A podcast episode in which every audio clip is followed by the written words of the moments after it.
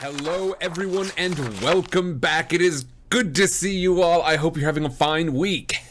Hello, hello, hello, hello.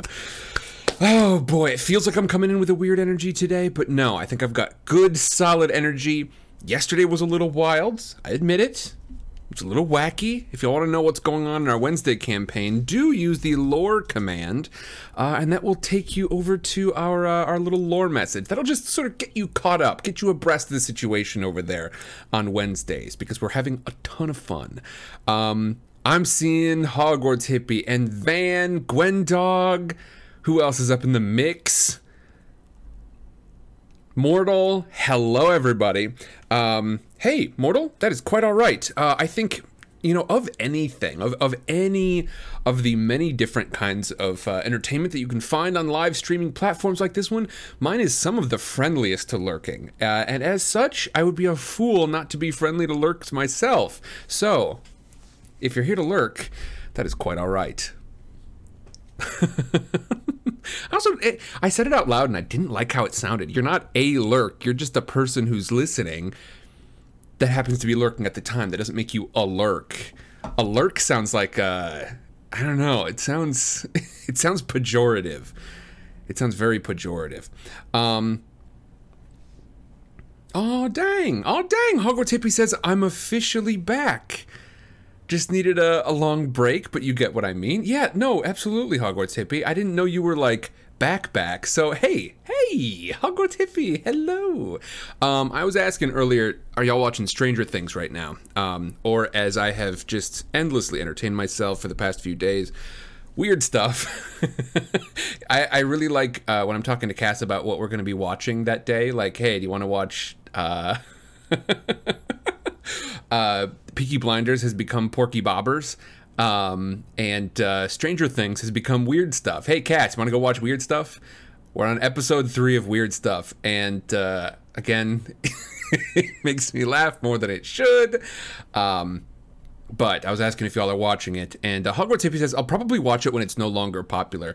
And uh, yeah, the it is definitely um, that was my pattern for a long time. I've I've managed to catch up with some things, some things, certainly not everything. Um, you know, there's the occasional movie I really want to see in theaters. Um, I would say I'm more caught up on all of the like Marvel stuff than I would be otherwise. I'm not fully caught up, but I'm much more caught up because um, that's one of the ways I sort of like connect with my brothers. We we both tend to watch those movies uh, kind of roundabout when they come out. So but other than that, no, I'm, I'm very much in your camp. You know, I'll, I'll catch up with it later if I ever do. Um, and so I find stuff way after the fact, like uh, The Last of Us, fantastic storyline, good grief, one of my favorite stories in any media. Um, uh, Harry Potter, of course, I read that. I didn't read that until I was 20 for the first time. Yeah. Yeah, I catch up with stuff late. But I am watching Stranger Things right now. Um, Cass and I are watching it. I think I think we just cleared episode three. I think, um, which is what Van is saying. Van says I didn't like the first two episodes much. Lots of playing catch up, but after episode three, it really took off, and I was on board. And yeah, I agree with you there. That's one of the tough things about like media that I end up really enjoying is that it takes a while to like set the groundwork but while it's doing that i admit i have low patience for the groundwork itself but once it's set and there's a chance to build off of it and continue that like uh, you know continue to to catch up with themes that were properly established as opposed to just sort of like rush past so you could get into the action i really really uh, tend to enjoy those the most and so it's tough it's a t- it's tough to be a consumer of media right now. I mean, obviously, there's so many tougher things, but this is a particularly tough time to be a consumer of media. I guess I would say, um, just because you know, there's there's so much to watch. And you know, you know, if episode one, even episode two, if you're two episodes in and it hasn't like hooked you, there's this huge impulse to just like, ah, I could be watching eight other things right now. But sometimes those two episodes, three episodes of payoff, they really, really help to improve things later on because you're actually invested in stuff. So it's it's it's tough. This is a tough time to be a, uh, a consumer of media, at least in that regard. Mortal says, "I don't watch Stranger Things. I got scared of it when it first came out." Yeah, it's it's definitely you know it presents itself as this like kids on bikes, uh, you know, continuing in the tradition of like the Goonies, but no, it is fully horrifying. I think they you know early on they sort of realized like okay they they shot for kind of middle of the road in terms of like how deeply scary they were going to get. In season four now, it is full on like R-rated horror, like maybe a bit less blood than than one might imagine from like a full-on horror movie, but not by much. It is it is definitely it is definitely a scary scary show now. Yeah, was, season 1 was definitely more tame. But over over time they've, they've I think kind of realized like, eh, I think this is this is the direction that we're headed here. Anyway, folks, it's good to have you all here. Miss Messica, I love you. it's good to see you all. Um, Van Saves Lives says, I wouldn't say gory, but graphic. Yeah, yeah, I think so. Um, y'all, I hope you've had a good week. Um, I want to say thank you very much to Hogwarts Hippie and Van Saves Lives. I'm seeing a couple of Prime subscriptions. So, if y'all are wondering about that, I believe you can use the Prime command. Hey, I did something right. I'm like a real streamer boy. Hey. Everybody, uh, Hogwarts Hippie is wondering how many chapters are in Book 3? That's a very interesting question and a good segue. I won't call too much attention to it.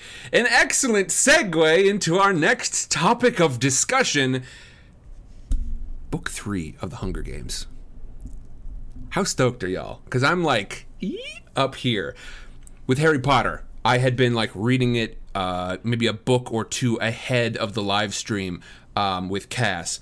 With uh, with Percy Jackson. I remembered enough, and then the parts I didn't remember. Um, you know, it wasn't one of those series that I'd really, really fallen in love with. Um, and then with this one, I have been enjoying this so, so very much. And yet, I remembered a ton from book one. I remembered a decent bit of book two. I remember very little from book three, so I'm going to be finding these things out, not necessarily as I read it, because I do have to prep these streams beforehand, so I'll just say I am uh, I'm figuring this stuff out about 24 hours before you are, and even then, I'm just skimming for uh, for dialogue so I can do my highlighting. But uh, some of these things are as surprising to me as they are to you, and I hope you're excited. I hope you're very excited. Hogwarts Hippie. There are 27 chapters plus a very small epilogue. 27 chapters. Once again, nine chapters, uh, aka three streams, per part, three parts in the book. Part one is titled The Ashes, um, and part two is titled The Assault, and part three is titled The Assassin. Are y'all excited? I hope you're excited because I'm very excited. Um, we have to talk a bit of review, don't we? Let's go ahead and do that. Before we get into it, my name is Sam. This is Sidecar Stories. For anyone wondering what this is all about, please go ahead and use the links command at any time. That'll take you over to the Discord uh, and uh, all the other various places where you can find out about Sidecar Stories. But in essence, this is a channel where we share stories. Um, I like to read to you all. I like to tell stories to you. I like to tell stories with you, like we do on Wednesdays. Uh, new stories like this, old stories like we uh, have done and will do again on Tuesdays. Um, folks, a very exciting time starting in on a new book. In our last book, let's catch up a, a brief, but of course, I'm covering two full books, so not terribly brief, recap on how we got to this point. If you want the full detail, obviously you should go back and listen to the whole thing. You can find those wherever you get your podcasts under the label Flying Sidecar. Wherever you find your podcast, look up Flying Sidecar. You can find all the back episodes of that. Bella Muerte, hello. Hello and welcome. Uh, you are now a punk ruffian, an honorary punk ruffian. Uh, I want you to to uh, slap on those fingerless gloves, get on your bikes and ride. Um, in our first two books, Katniss Everdeen, a uh, a citizen of the country of Panem, Panem divided into 12 districts, used to be 13 before a big civil war. 12 districts plus the Capitol. Now, the Capitol maintains a real iron fist on the districts surrounding it, and every year, to commemorate, quotes, uh, to commemorate the, the, the loss that was started when District 13 rebelled against the Capitol, they hold an event called the Hunger Games. Two tributes from each district selected at random, roughly, um, go into an arena and must all fight one another to the death. This is a system to keep the districts um, kind of in opposition to one another and to remind them the Capitol can do to them what they wish. But over the course of these last two books, there have some people uh, there have been some people pushing back on that in book one katniss everdeen uh, uh, she ends up in the arena after volunteering to take her sister's place. She ends up there not with her kind of best and kind of only friend, Gale, but with Peeta, uh, a boy who had helped her to feed her family one fateful day, uh, and she never really interacted with much otherwise. She ends up in the arena with him. Now, over time, she starts to realize, uh, and as a method of uh, keeping the Capitol interested in them because part of the game after all is not just winning in the arena but winning the hearts and minds of those who are entertained by this whole thing she and Peeta and their mentor Haymitch put together this facade this facade of Peeta and Katniss being star-crossed lovers. Peeta having noticed Katniss a long time ago and just pining away after her. Well, it turns out that that part was true. However, throughout all these games, they're sort of talking about this more and more. Um, and at the end, they manage to. Uh, all of the other tributes are dead and gone. At the very end, she she suggests this little trick. Now, at some point during the games, the game makers had announced, hey, actually, if you're from the same district, two tributes can win instead of just one. And then at the very end, they rescind that, and it's just Katniss and Peeta, and they have to decide, okay, one of us has to kill the other person, right? No, Katniss decides. She's going to give both of them poison berries. They're both going to take them at once, and neither of them are going home because heck with the games, heck with all of this. A little act of rebellion, which turns out to be a lot more than a little. As we enter book two, we realize just how much this has stirred up. An act of rebellion saying that the Capitol can't simply do whatever they want. We still have some control here. It has started to catch on. Throughout book two, we realize more and more districts are rebelling, and during this time, Katniss has been approached by Professor Professor Snow. That's fully not his name, my friends. President Snow. Katniss has been approached by President Snow um, multiple times with the orders to either play up the silly girl in love doing anything she could for her her star-crossed lover as opposed to hey i did this out of uh, in an act of rebellion president snow has insisted that katniss has to pass this off as a silly thing rather than a rebellious thing or He's going to come after the people that she loves, and he has proven time and again how vicious he can be, how truly cruel he can be. As things get worse in the other district, there's there are new peacekeepers in District 12. Rebellions are being squashed. The fence is electrified, so Katniss can't even sneak out and hunt anymore. And that's when the big terrible thing happens. It's the quarter quell. This much was anticipated. Every 25 years, there's a sort of twist to the games. And this year, the twist is we're not calling new tributes, we're calling old tributes. Every single person who's going into this game has won one in the past. And so, from District 12, it's Katniss plus either Peeta or Haymitch. Peeta volunteers as uh, as the two of them, Katniss and Peeta, head back into the arena they didn't really want allies. They knew, of course, that they were going to stick together with each other as long as they could, but they didn't really want allies. These other people, grown adults who had won past games, Finnick Odair from District 4, kind of a, a little sleazy, if terribly hot. Um, uh, Johanna Mason, a, an abrasive, unfiltered individual from District 8, um, uh, and then other various, uh, you know, professional tributes from past games, etc They didn't want allies, but it sounds like Haymitch had set some things up anyway. And of course, Haymitch has kind of been playing the field this whole time. Haymitch promised both Peeta and Katniss he was going to help them in their plan. But of course, their plans were at direct odds. Katniss's plan is to make sure Peeta gets out alive, and Peeta's plan is to make sure Katniss gets out alive. He agreed to help both of them. We're not sure what exactly Haymitch is up to, but as the as the games start to whittle down, as tributes drop, as Finnick and uh, uh, Johanna Mason and Beetee uh, end up being tributes that uh, that become allies with Katniss and Peeta. Um, a couple of powerful warriors, Beetee uh, from the Technology District, uh, a, a real strong mind. They get toward the end. There's been this motif of uh, these little shimmering force fields, and at the very end, Katniss completes a plan she didn't even know was in motion. The head game maker, Plutarch Heavensbee, has actually been part of a resi- resistance movement trying to bring down the Capitol's power for years. He made sure there was a special wire in the arena. Beetee's job was to get that wire connected with the lightning tree and then it was all their jobs to keep Katniss and also somewhat Peeta safe.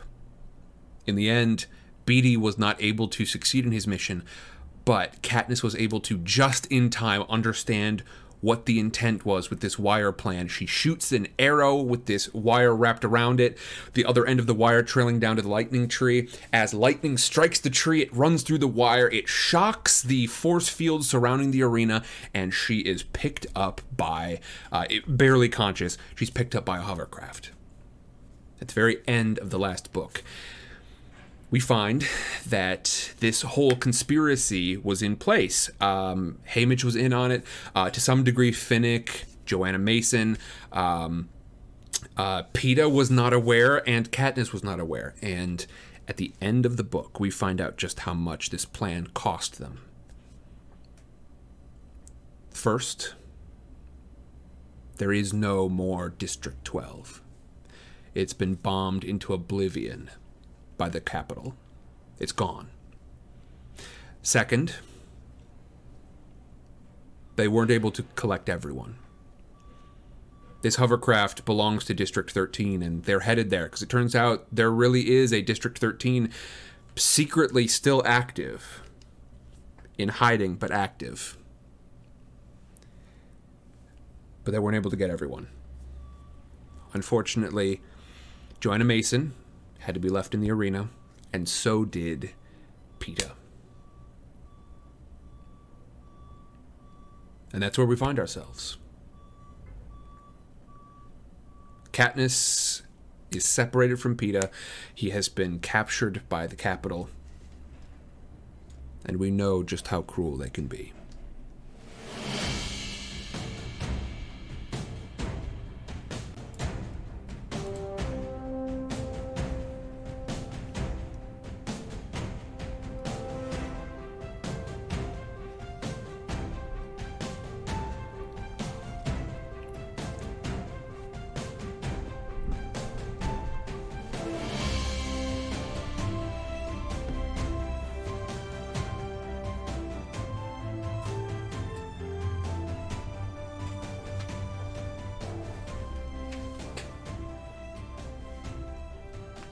Quick reminder to everyone, now that we're into our third book, we are going to be taking the vote for our next book over in the Discord.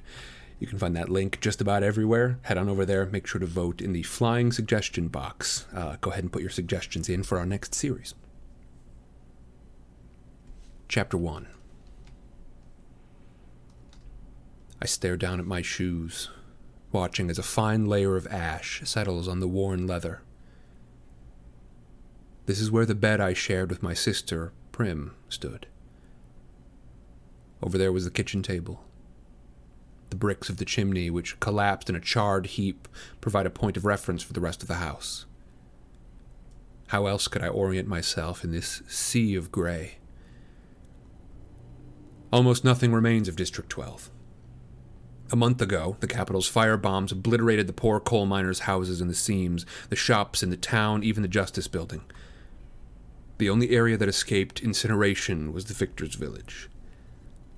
I don't know why exactly. Perhaps so anyone forced to come here on Capitol business would have somewhere decent to stay. The odd reporter, a committee assessing the condition of the coal mines, a squad of peacekeepers checking for returning refugees. But no one is returning except me. And that's only for a brief visit. The authorities in District 13 were against my coming back, they viewed it as a costly and pointless venture, given that at least a dozen invisible hovercraft are circling overhead for my protection, and there's no intelligence to be gained. I had to see it, though. So much so that I made it a condition of my cooperating with any of their plans. Finally, Plutarch Heavensbee, the head game maker who had organized the rebels in the Capitol, threw up his hands. Let her go! Better to waste a day than another month. Maybe a little tour of 12 is just what she needs to convince her we're on the same side. The same side. A pain stabs my left temple and I press my hand against it. Right on the spot where Johanna Mason hit me with that coil of wire. The memories swirl as I try to sort out what's true and what is false. What series of events led me to be standing in the ruins of my city? This is hard because the effects of the concussion she gave me haven't completely subsided, and my thoughts still have a tendency to jumble together. Also, the drugs that they use to control my pain and mood sometimes make me see things. I guess.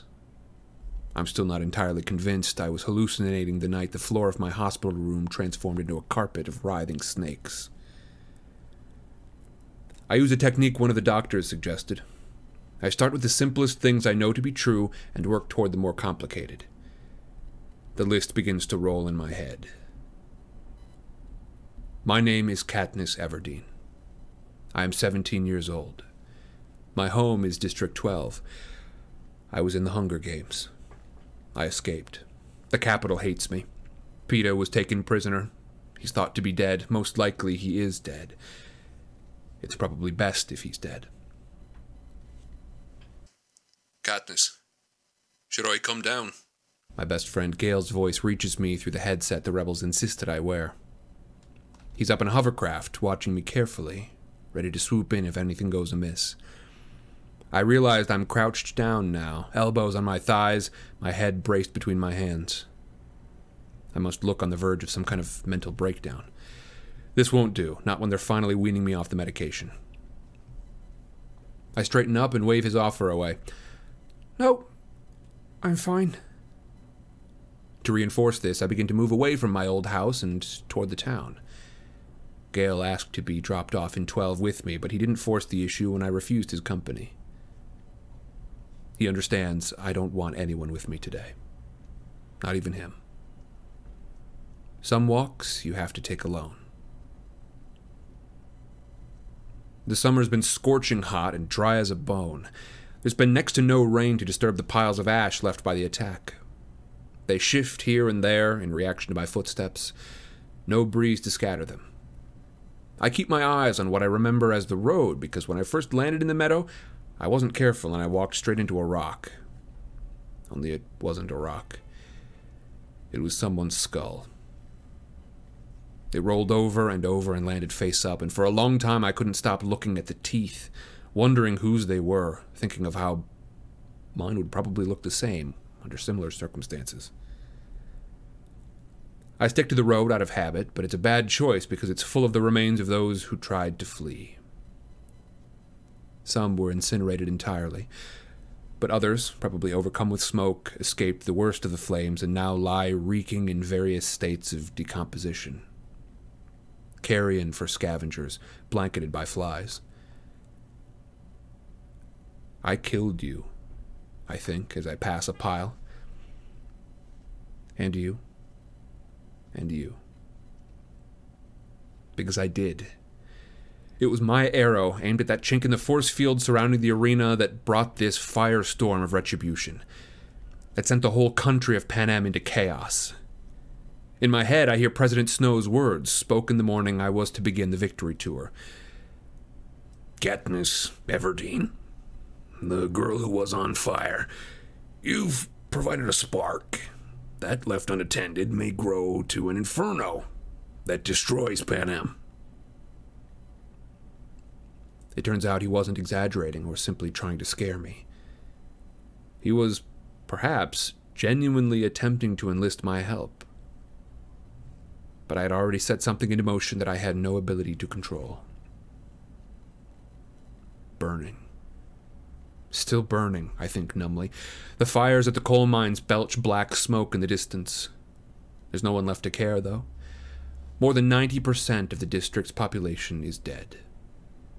The remaining 800 or so are refugees in District 13, which, as far as I'm concerned, is the same thing as being homeless forever. I know I shouldn't think that. I know I should be grateful for the way that we've been welcomed. Sick, wounded, starving, and empty handed. Still, I can never get around the fact that District 13 was instrumental in District 12's destruction. This doesn't absolve me of blame. There's plenty of blame to go around. But without them, I would not have been part of a larger plot to overthrow the Capitol, or had the wherewithal to do it. The citizens of District 12 had no organized resistance movement of their own, no say in any of this. They only had the misfortune to have me. Some survivors think it's good luck, though, to be free of District 12 at last, to have escaped the endless hunger and oppression, the perilous mines, the lash of our final head peacekeeper, Romulus Thread. To have a new home at all is seen as a wonder, since up until a short time ago, we hadn't even known that District 13 existed. The credit for the survivor's escape has landed squarely on Gale's shoulders, although he's loath to accept it. As soon as the quarter quell was over, as soon as I had been lifted from the arena, the electricity in District 12 was cut. The televisions went black, and the scene became so silent people could hear each other's heartbeats. No one did anything to protest or celebrate what had happened in the arena. Yet within 15 minutes, the sky was filled with hoverplanes and the bombs were raining down. It was Gale who thought of the meadow, one of the few places not filled with old wooden homes embedded with coal dust. He herded those he could in its direction, including my mother and Prim. He formed the team that pulled down the fence, now just a harmless chain link barrier with the electricity off, and led the people into the woods. He took them to the only place he could think of the lake my father had shown me as a child. And it was from there they watched the distant flames eat up everything they knew in the world. By dawn, the bombers were long gone, the fires dying, the final stragglers rounded up.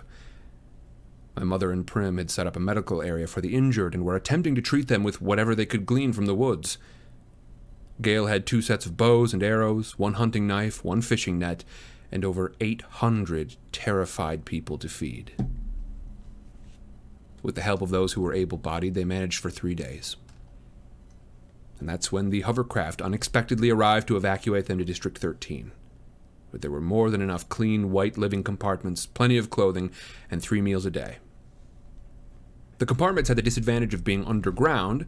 The clothing was identical, and the food was relatively tasteless, but for the refugees of 12, these were minor considerations. They were safe. They were being cared for. They were alive and eagerly welcomed. This enthusiasm was interpreted as kindness, but a man named Dalton, the District 10 refugee who'd made it to 13 on foot a few years ago, leaked the real motive to me. They need you. Me. They need us all. A while back, there was some sort of pox epidemic. Killed a bunch of them and left a lot more of them infertile. New breeding stock, that's how they see us. Back in 10, he'd worked on one of the beef ranches, maintaining the genetic diversity of the herd with the implantation of long frozen cow embryos. He's very likely right about 13 because there don't seem to be nearly enough kids around. But so what? We're not being kept in pens. We're trained for work. The children are being educated. Those over 14 have been given entry level ranks in the military and are addressed respectfully as soldier. Every single refugee was granted automatic citizenship by the authorities of 13. Still, I hate them.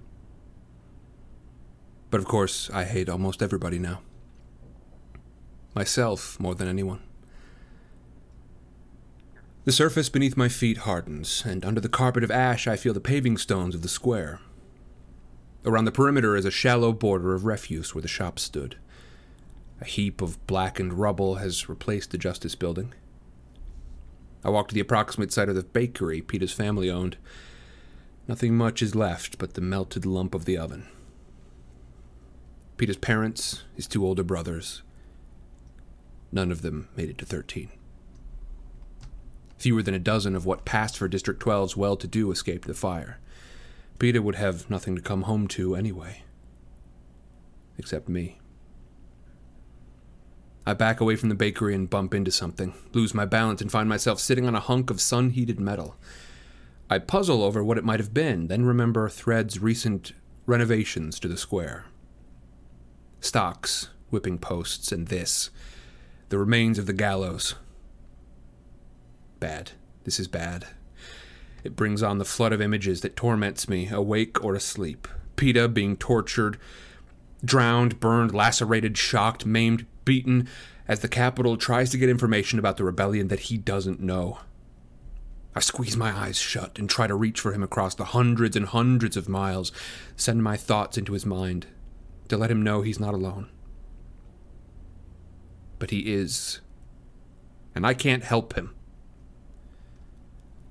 running, away from the square into the one place the fire did not destroy. I passed the wreckage of the mayor's house where my friend Madge lived. No word of her or her family. Were they evacuated to the Capitol because of her father's position or left to the flames? Ashes billow up around me, and I pull the hem of my shirt up over my mouth. It's not wondering what I breathe in, but who that threatens to choke me. The grass has been scorched, and the gray snow fell here as well, but the twelve fine houses of the victor's village are unscathed. I bolt into the house I lived in for the past year, slam the door closed, and lean back against it. The place seems untouched, clean, eerily quiet. Why did I come back to 12? How can this visit help me to understand the question I can't escape? What am I going to do? I whisper to the walls because I really don't know. People keep talking at me. Talking, talking, talking. Plutarch Heavensbee, his calculating assistant, Fulvia Cardew. A mishmash of district leaders, military officials. But not Alma Coin, the president of 13, who just watches. She's 50 or so, with gray hair that falls in an unbroken sheet to her shoulders I'm somewhat fascinated by her hair since it's so uniform, so without a flaw, a wisp, even a split end. Her eyes are gray, but not like those of people from the seam. They're very pale, as if almost all the color had been sucked out of them, the color of slush that you wished would melt away. What they want is for me to truly take on the role they designed for me, the symbol of the revolution, the Mockingjay. It isn't enough, what I've done in the past, defying the Capitol in the games, providing a rallying point. I must now become the actual leader, the face, the voice, the embodiment of the revolution. The person who the districts, most of which are now openly at war with the Capitol, can count on to blaze the path to victory. I won't have to do it alone. They have a whole team of people to make me over, dress me, write my speeches, orchestrate my appearances. As if that doesn't sound horribly familiar and all I have to do is play my part. Sometimes I listen to them, and sometimes I just watch the perfect line of Coin's hair and try to decide if it's a wig. Eventually, I leave the room because my head starts to ache, or it's time to eat, or if I don't get above ground, I might start screaming. I don't bother to say anything. I simply get up and walk out. Yesterday afternoon, as the door was closing behind me, I heard Coin say, I told you we should have rescued the boy first. Meaning Peeta. Couldn't agree more. He would have been an excellent mouthpiece. And who did they fish out of the arena instead? Me, who won't cooperate. Beetee, an older inventor from 3 who I rarely see because he was pulled into weapons development the minute he could sit upright. Literally, they wheeled his hospital bed into some top secret area, and now he only occasionally shows up for meals. He's very smart and very willing to help the cause, but not really firebrand material. Then there's Finnick Odair, the sex symbol from the fishing district, who kept Peeta alive in the arena when I couldn't. They want to transform Finnick into a rebel leader as well, but first they'll have to get him to stay awake for more than five minutes. Even when he's conscious, you have to say everything to him three times to get through to his brain. The doctors say it's from the electrical shock he received in the arena, but I know it's a lot more complicated than that.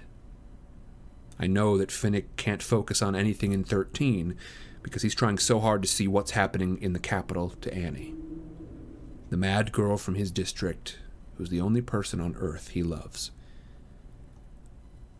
Despite serious reservations, I had to forgive Finnick for his role in the conspiracy that landed me here. He, at least, has some idea of what I'm going through. And it takes too much energy to stay angry with someone who cries so much. I move through the downstairs on Hunter's feet, reluctant to make any sound. I pick up a few remembrances a photo of my parents on their wedding day, a blue hair ribbon for Prim, the family book of medicinal and edible plants. The book falls open to a page with yellow flowers, and I shut it quickly because it was Peeta's brush that painted them. What am I going to do? Is there any point in doing anything at all?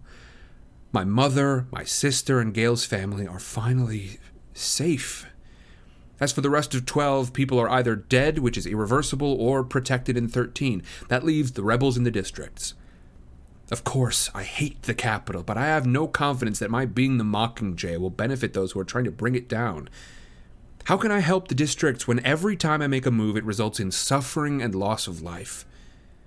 The old man shot in District 11 for whistling, the crackdown in 12 after I intervened in Gale's whipping, my stylist, Cinna, being dragged bloody and unconscious from the launch room before the games. Plutarch's sources believe he was killed during interrogation. Brilliant, enigmatic, lovely Cinna is dead because of me. I push the thought away because it's too impossibly painful to dwell on without losing my fragile hold on the situation entirely. What am I going to do? To become the Mockingjay? Could any good that I do possibly outweigh the damage? Who can I trust to answer that question? Certainly not that crew in 13. I swear, now that my family and Gale are out of harm's way, I could run away. Except for one piece of unfinished business. Peeta. If I knew for sure he was dead, I could just disappear into the woods and never come back. But until I do, I'm stuck.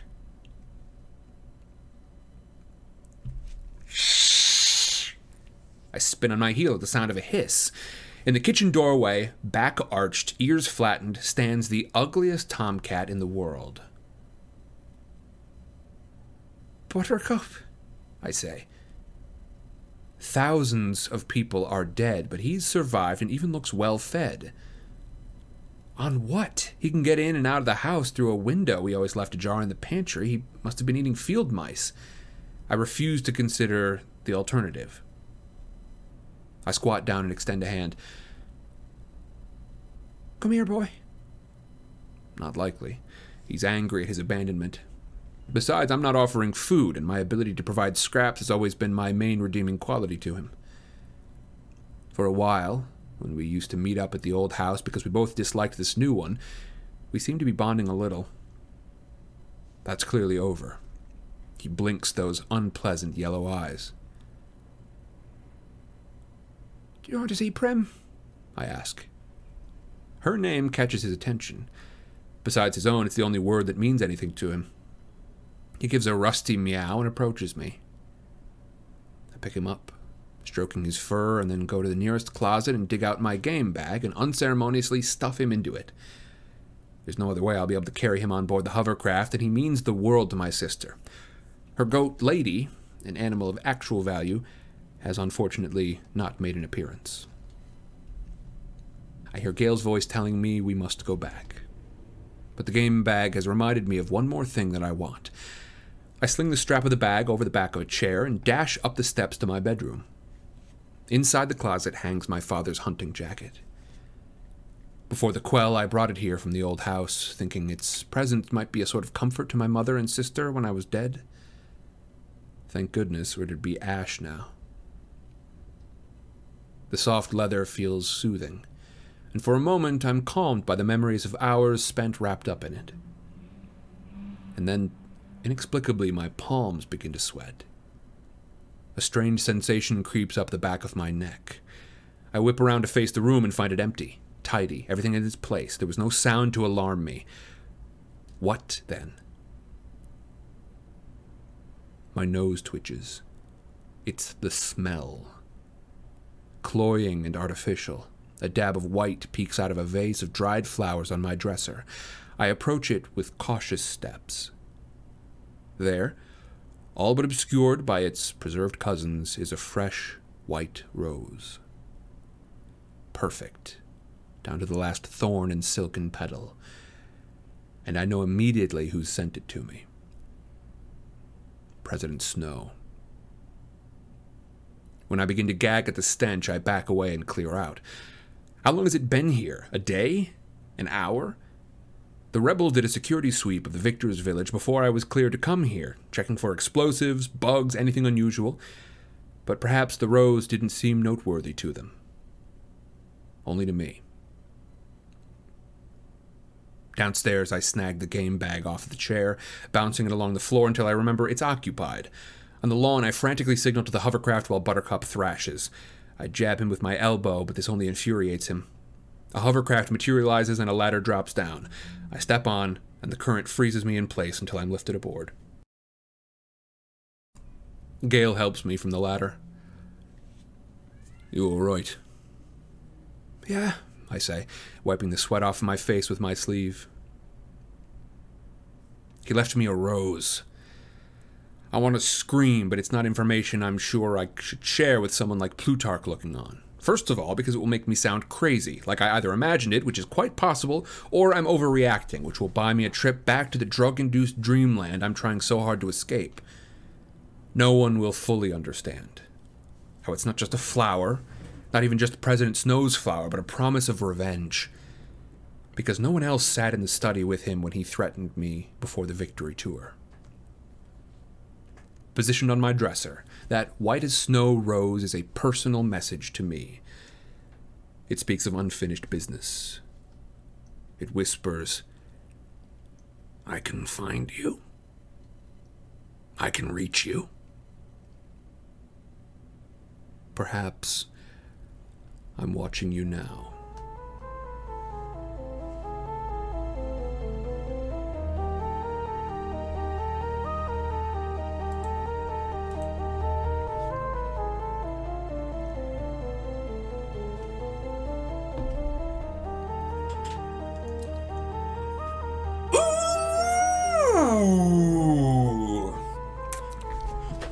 An auspicious start. oh boy, oh boy. We are really back into it, aren't we? Yeah, that's that's what I'm thinking too, Gwen Dog. Just a good chapter. Just a good chapter. Uh, and with that in mind, let's take a little bit of a chatter break. Chapter break, chatter break. That's the that's the word play there. Those of you who aren't keeping up, my name is Sam. This is Sidecar Stories, and I hope you are all well. Hogwarts Hippie says President Snow really angers me. I agree, Hogwarts Hippie, and uh, with that in mind, let's talk about President Snow a little bit. Let's talk about one of the antagonists of this series. Um, I think that's going to be our chatterbreak question. Um, what is the what is the I, I, want y'all to just sort of honestly it's not even a question as much as just short answer. What are your thoughts on the relationship between president snow the villain the antagonist and the Capitol the antagonist? When you think about that because you know, frankly, so much of this has been, so much of the the ire here has been directed at the Capitol, sort of in general. Remember that President Snow, the named President Snow, the active President Snow, this character didn't really show up until toward the end of book one and wasn't the true villain that he became until book two began. Um, so much of the the sort of like, I, I, think part of it is simply putting a face onto something. Um, there is a term for it. I don't remember what it is, but essentially that President Snow. Um, I mean, at, at, the most basic, President Snow represents uh, the the Capitol overall. It is the face that we sort of can put onto the Capitol, but there's a lot more about the games that Katniss was angry about and hated than simply President Snow's doing. You know, part of it, yes, was what they were forced to do, and you know, a lot of that authority and power comes from President Snow or is currently resting in President Snow, whatever you want to call it, held by President Snow. Um, but a lot of what she hated was also, especially in book one, how much of a show it was how how it was designed for entertainment at this point. How this thing, 74 years old, was, you know, it's it's a reminder of horror, but it has been so glamorized in so many ways. So I want y'all to just think about that. I just want sort of short answer. There's not even necessarily a question mark at the end of this, but tell me your thoughts on the relationship between the antagonist President Snow and the antagonist the Capitol. Go ahead and talk about that over in chat. Meanwhile, let's talk a bit of review. Um, of course, the quick quick review. If you want to hear the whole thing, you'll have to go search for Flying Sidecar wherever you get your podcasts. Um, but if you're here and uh, White Wolf shirt, hello. I think White Wolf T-shirt is the first time I've seen that name in here. So hello and welcome to you. If you are looking for back episodes, you can find those wherever you get your podcasts, Spotify, what have you. Look for Flying Sidecar and you'll find it over there. Uh, you'll also find playlists for all of these things over in the playlists channel in Discord. And if you want to find the link over there, use the links command the quickest possible review. At this point, y'all must know about the Hunger Games, right? All of these 12 districts are forced to send people to fight one another to the death. Katniss has, over the course of two books, become the symbol of a revolution against the Capitol, against President Snow and the Capitol, who forced the districts to do this as a as a, a payment for past crimes 75 years ago. Katniss has become this symbol, and as of the end of the last book, Katniss was freed by a group of rebels and brought to District 13. Turns out District 13 wasn't bombed into oblivion like everyone thought, but actually still exists and still works actively to try and oppose the Capitol. At least is making plans to do such. It's hard for Katniss right now to see what exactly they've been contributing to the process.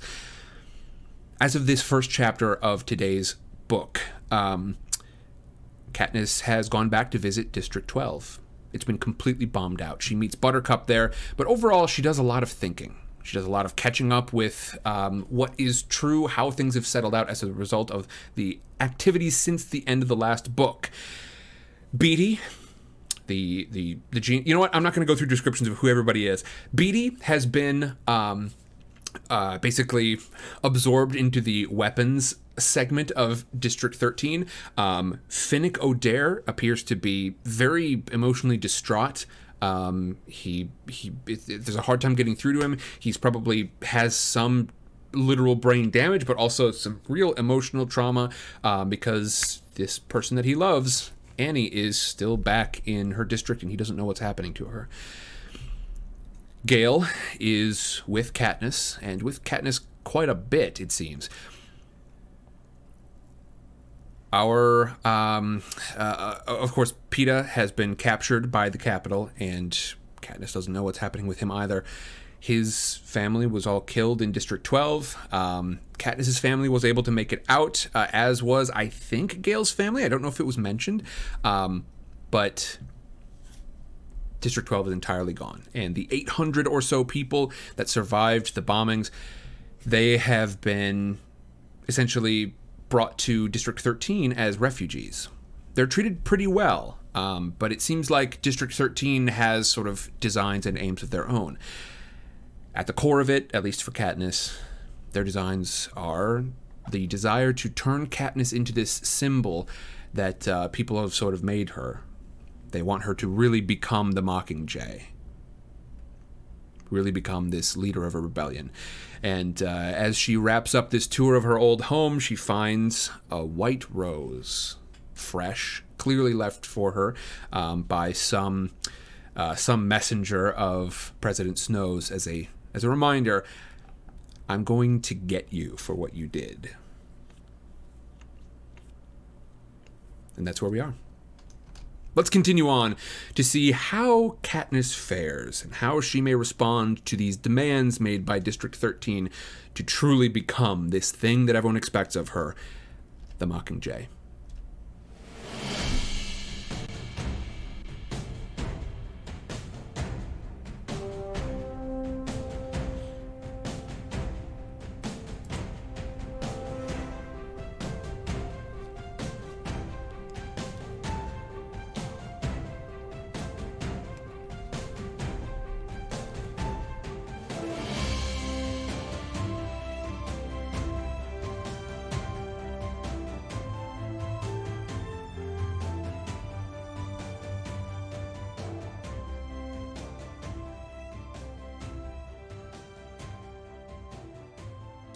Chapter 2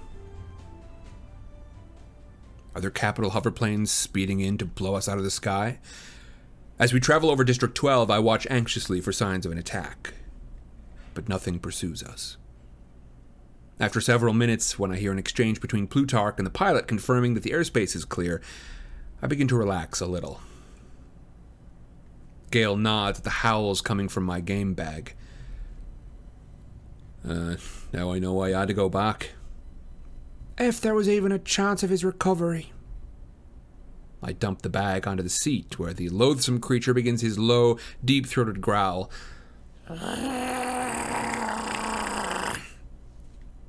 Oh, shut up, I tell the bag as I sink into the cushioned window seat across from it. Gale sits next to me. Pretty bad down there. Couldn't be much worse. I answer. I look in his eyes and see my own grief reflected there. Our hands find each other, holding fast to a part of 12 that snow has somehow failed to destroy. We sit in silence for the rest of the trip to 13, which only takes about 45 minutes. A mere week's journey on foot. Bonnie and Twill, the District 8 refugees who I encountered in the woods last winter, weren't so far from their destination after all. They apparently didn't make it, though. When I asked about them in 13, no one seemed to know who I was talking about. Died in the woods, I guess. From the air, 13 looks about as cheerful as 12. The rubble isn't smoking, the way the Capitol shows it on television, but there's next to no life above ground. In the 75 years since the Dark Days, when 13 was said to have been obliterated in the war between the Capitol and the districts, almost all new construction had been beneath the Earth's surface. There was already a substantial underground facility there, developed over centuries to be either a clandestine refuge for government leaders in a time of war, or a last resort for humanity if life above became unlivable. Most important for the people of 13, it was the center of the Capitol's nuclear weapons development program. During the Dark Days, the rebels in 13 wrested control from the government forces, trained their nuclear missiles on the Capitol, and then struck a bargain. They would play dead in exchange for being left alone. The Capitol had another nuclear arsenal out west, but it couldn't attack 13 without certain retaliation. It was forced to accept 13's deal. The Capitol demolished the visible remains of the district and cut off all access from the outside. Perhaps the Capitol's leaders thought that, without help, 13 would die off on its own. It almost did a few times, but it always managed to pull through due to strict sharing of resources, strenuous discipline, and constant vigilance against any further attacks from the Capitol. Now the citizens live almost exclusively underground. You can go outside for exercise and sunlight, but only at very specific times in your schedule, you can't miss your schedule. Every morning you're supposed to stick your right arm into this contraption on the wall. It tattoos the smooth inside of your forearm with your schedule for the day in a sickly purple ink. 7 o'clock, breakfast. 7.30, kitchen duties. 8.30, education center, room 17, and so on. The ink is indelible until 2200, bathing, and that's when whatever keeps it water resistant breaks down and the whole schedule rinses away. Lights out at 22:30 signals that everyone not on the night shift should be in bed. At first, when I was so ill in the hospital, I could forego being imprinted. But once I moved into compartment 307 with my mother and sister, I was expected to get with the program. Except for showing up for meals, though, I pretty much ignore the words on my arm. I just go back to our compartment or wander around 13 or fall asleep somewhere hidden. An abandoned air duct, behind the water pipes in the laundry. There's a closet in the education center that's great because no one ever seems to need school supplies. They're so frugal with things here, waste is practically a criminal activity. Fortunately, the people of 12 have never been wasteful. But once I saw Fulvia Cardew crumple up a sheet of paper with just a couple of words written on it, and you would have thought she'd murdered someone from the looks that she got. Her face turned tomato red, making the silver flowers inlaid in her plump cheeks even more noticeable. The very portrait of excess. One of my few pleasures in 13 is watching the handful of pampered Capitol rebels squirming as they try to fit in. I don't know how long I'll be able to get away with my complete disregard for the clockwork precision of attendance required by my hosts. Right now, they leave me alone, because I'm classified as mentally disoriented, it says so right on my plastic medical bracelet, and everyone has to tolerate my ramblings. But that can't last forever. Neither can their patience with the Mockingjay issue. From the landing pad, Gale and I walk down a series of stairways to compartment 307. We could take the elevator, only it reminds me too much of the one that lifted me into the arena. I'm having a hard time adjusting to being underground so much. But after the surreal encounter with the rose, for the first time, the descent makes me feel safer. I hesitate at the door marked 307, anticipating the questions from my family. What am I going to tell him about 12? I ask Gale. Mm. I doubt they'll ask for details. They saw it burn. They'll mostly be concerned about how you're handling it. Gale touches my cheek like I am. I press my face against his hand for a moment. I'll survive. Then I take a deep breath and open the door. My mother and sister are home for 1800, reflection, a half hour of downtime before dinner. I see the concern on their faces as they try to gauge my emotional state. Before anyone can ask anything, I empty my game bag and it becomes 1800 cat adoration. Prim just sits on the floor weeping and rocking that awful buttercup, who interrupts his purring only for an occasional hiss at me. He gives me a particularly smug look when she ties the blue ribbon around his neck. My mother hugs the wedding photo tightly against her chest and then places it, along with the book of plants, on our government issued chest of drawers. I hang my father's jacket on the back of a chair. For a moment, the place almost seems like home so I guess the trip to 12 wasn't a complete waste. We're headed down to the dining hall for 1830, dinner, when Gale's communicuff begins to beep. It looks like an oversized watch, but it receives print messages. Being granted a communicuff is a special privilege that's reserved for those important to the cause, a status Gale achieved by his rescue of the citizens of 12. They need the two of us in command,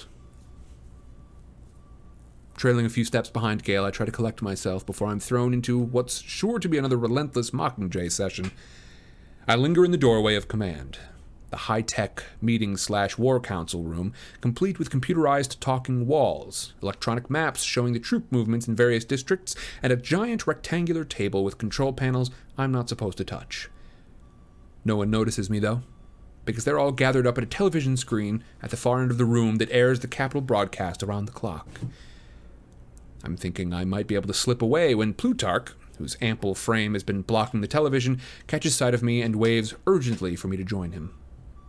I reluctantly move forward, trying to imagine how it could be of interest to me. It's always the same war footage, propaganda, replaying the bombings of District 12, an ominous message from President Snow. So it's almost entertaining to see Caesar Flickerman, the eternal host of the Hunger Games, with his painted face and sparkly suit, preparing to give an interview. Until the camera pulls back up and I see his guest is Peeta. A sound escapes me. The same combination of gasp and groan that comes from being submerged in water, deprived of oxygen to the point of pain. I push people aside until I'm right in front of him, my hand resting on the screen. I search his eyes for any sign of hurt, any reflection of the agony of torture. There is nothing. Peeta looks healthy to the point of robustness. His skin is glowing, flawless in that full body polish way. His manners composed, serious. I can't reconcile this image with the battered, bleeding boy who haunts my dreams. Caesar settles himself more comfortably into the chair across from Peeta and gives him a long look. So, Peeta, welcome back. Peeta smiles slightly. But you thought that you'd done your last interview with me, Caesar. I confess I did. The night before the quarter quell, well, whoever thought that we'd see you again? Wasn't part of my plan, that's for sure, says Peeta with a frown. Caesar leans into him a little. I think it was clear to all of us what your plan was to sacrifice yourself in the arena so that Katniss Everdeen and your child could survive. That was it. Clear and simple. Peeta's fingers traced the upholstered pattern on the arm of the chair. But other people had plans as well. Yes, other people had plans, I think. Has Peeta guessed, then, how the rebels used us as pawns? How my rescue was arranged from the beginning? And finally, how our mentor, Haymitch Abernathy, betrayed us both for a cause he pretended to have no interest in. In the silence that follows, I notice the lines have formed between Peeta's eyebrows. He has guessed, or he has been told but the Capitol has not killed or even punished him, for right now, that exceeds my wildest hopes. I drink in his wholeness, the soundness of his body and mind. It runs through me like the morphling they gave me in the hospital, dulling the pain of the last few weeks. Why don't you tell us what uh, what about the last night in the arena? suggests Caesar.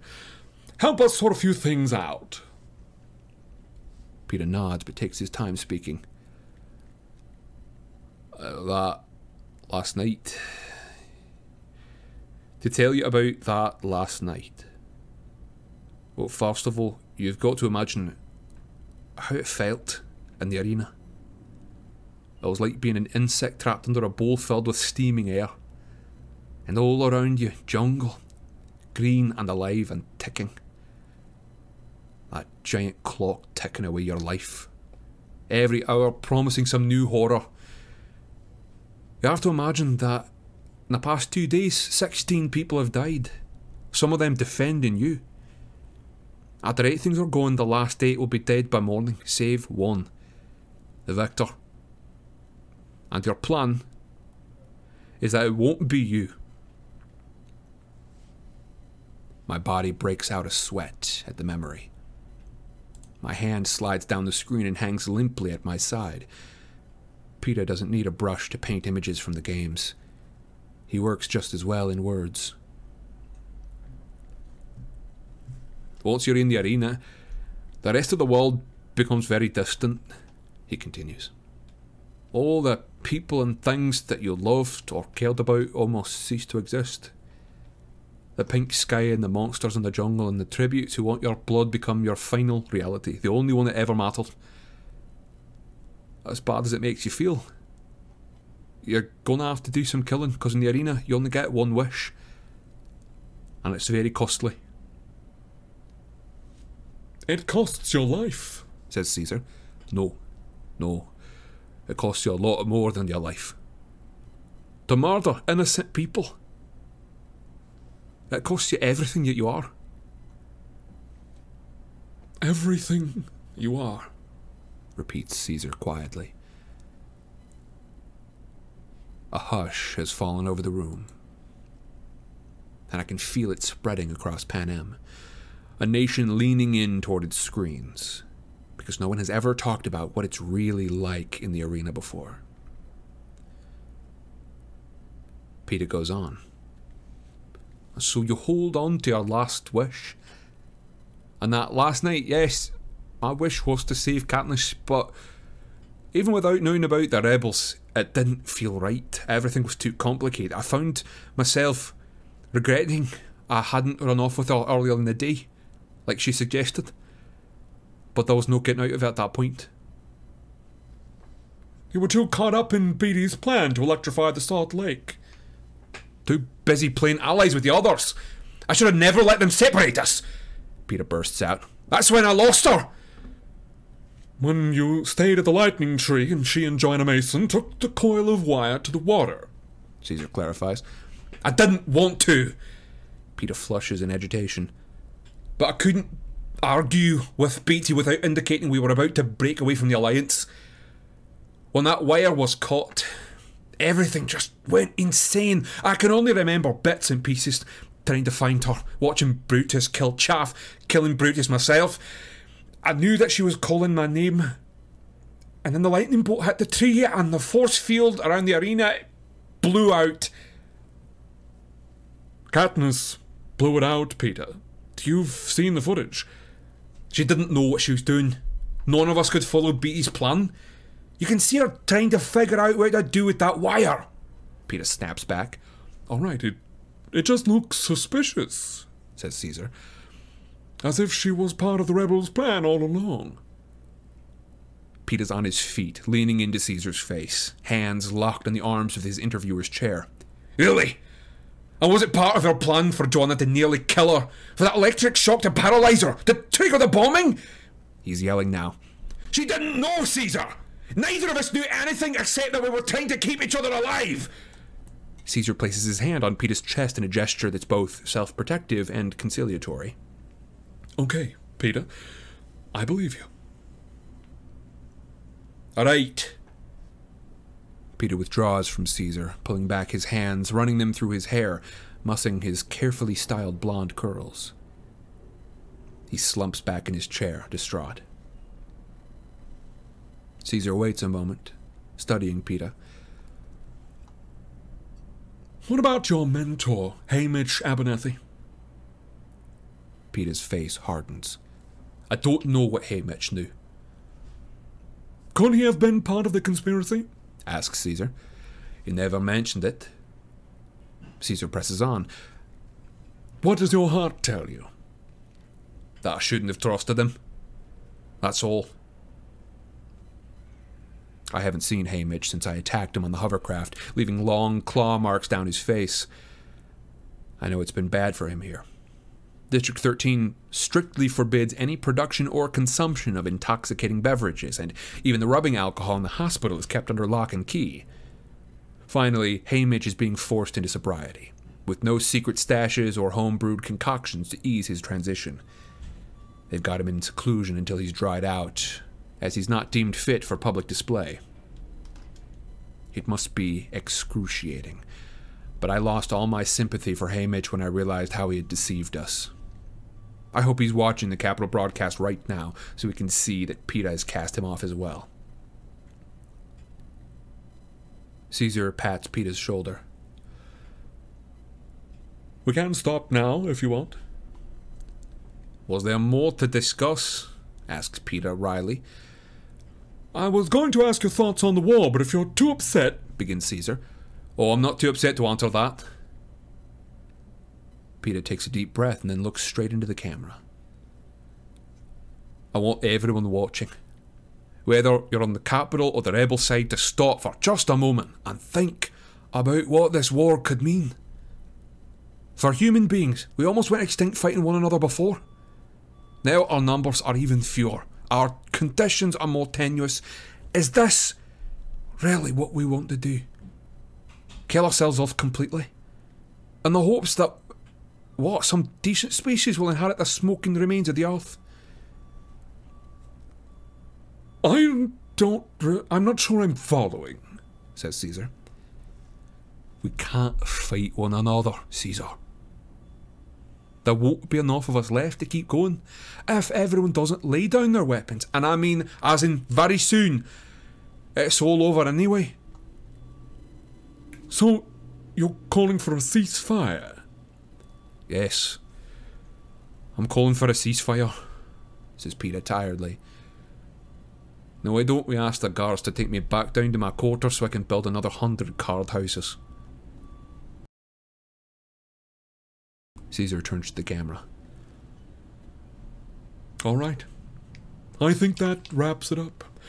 So back to our regularly scheduled programming. Music plays them out. And then there's a woman reading a list of expected shortages in the Capitol fresh fruit, solar batteries, soap. I watch her with uncharacteristic absorption because I know everyone will be waiting for my reaction to the interview. But there's no way I can process it all so quickly. The joy of seeing Peeta alive and unharmed, his defense of my in- innocence in collaborating with the rebels, and his undeniable complicity with the Capitol now that he's called for a ceasefire. No, he made it sound as if he were condemning both sides in the war, but at this point, with only minor victories for the rebels, a ceasefire could only result in a return to our previous status. Or worse. Behind me, I can hear the accusations against Peeta building. The words traitor, liar, and enemy bounce off the walls. Since I can neither join in the rebels' outrage nor counter it, I decide to do the best thing and clear out. As I reach the door, Coin's voice rises above the others. You have not been dismissed, Soldier Everdeen. One of Coin's men lays a hand on my arm. It's not an aggressive move, really, but after the arena, I react defensively to any unfamiliar touch. I jerk my arm free and take off running down the halls. Behind me, there's a sound of a scuffle, but I don't stop. My mind does a quick inventory of my odd little hiding places, and I wind up in the supply closet, curled up against a crate of chalk. You're alive? I whisper, pressing my palms against my cheeks, feeling the smile that's so wide it must look like a grimace. Peeta's alive and a traitor, but at the moment I don't care. Not what he says or who he says it for, only that he is still capable of speech. After a while, the door opens and someone slips in. Gale slides down next to me, his nose trickling blood. What happened? I ask. I got in Boggs' way, he answers with a shrug. I use my sleeve to wipe his nose. Watch it. I try to be gentler, patting, not wiping. Which one's he? Oh, you know, Coin's right hand lackey, the one who tried to stop you. He pushes my hand away. All right, quit. You're going to bleed me to death. The trickle is turned into a steady stream. I give up on the first aid attempts. You fought with Boggs. No, just blocked the doorway when he tried to follow you. His elbow caught me in the nose, says Gale. They'll probably punish you. I say. Already have. He holds up his wrist. I stare at it uncomprehendingly. Coin took back my communicuff. I bite my lip, trying to remain serious, but it seems so ridiculous. I'm sorry? Soldier Gale Hawthorne? Don't be, soldier Katniss Everdeen. He grins. I felt like a jerk walking around with it anyway.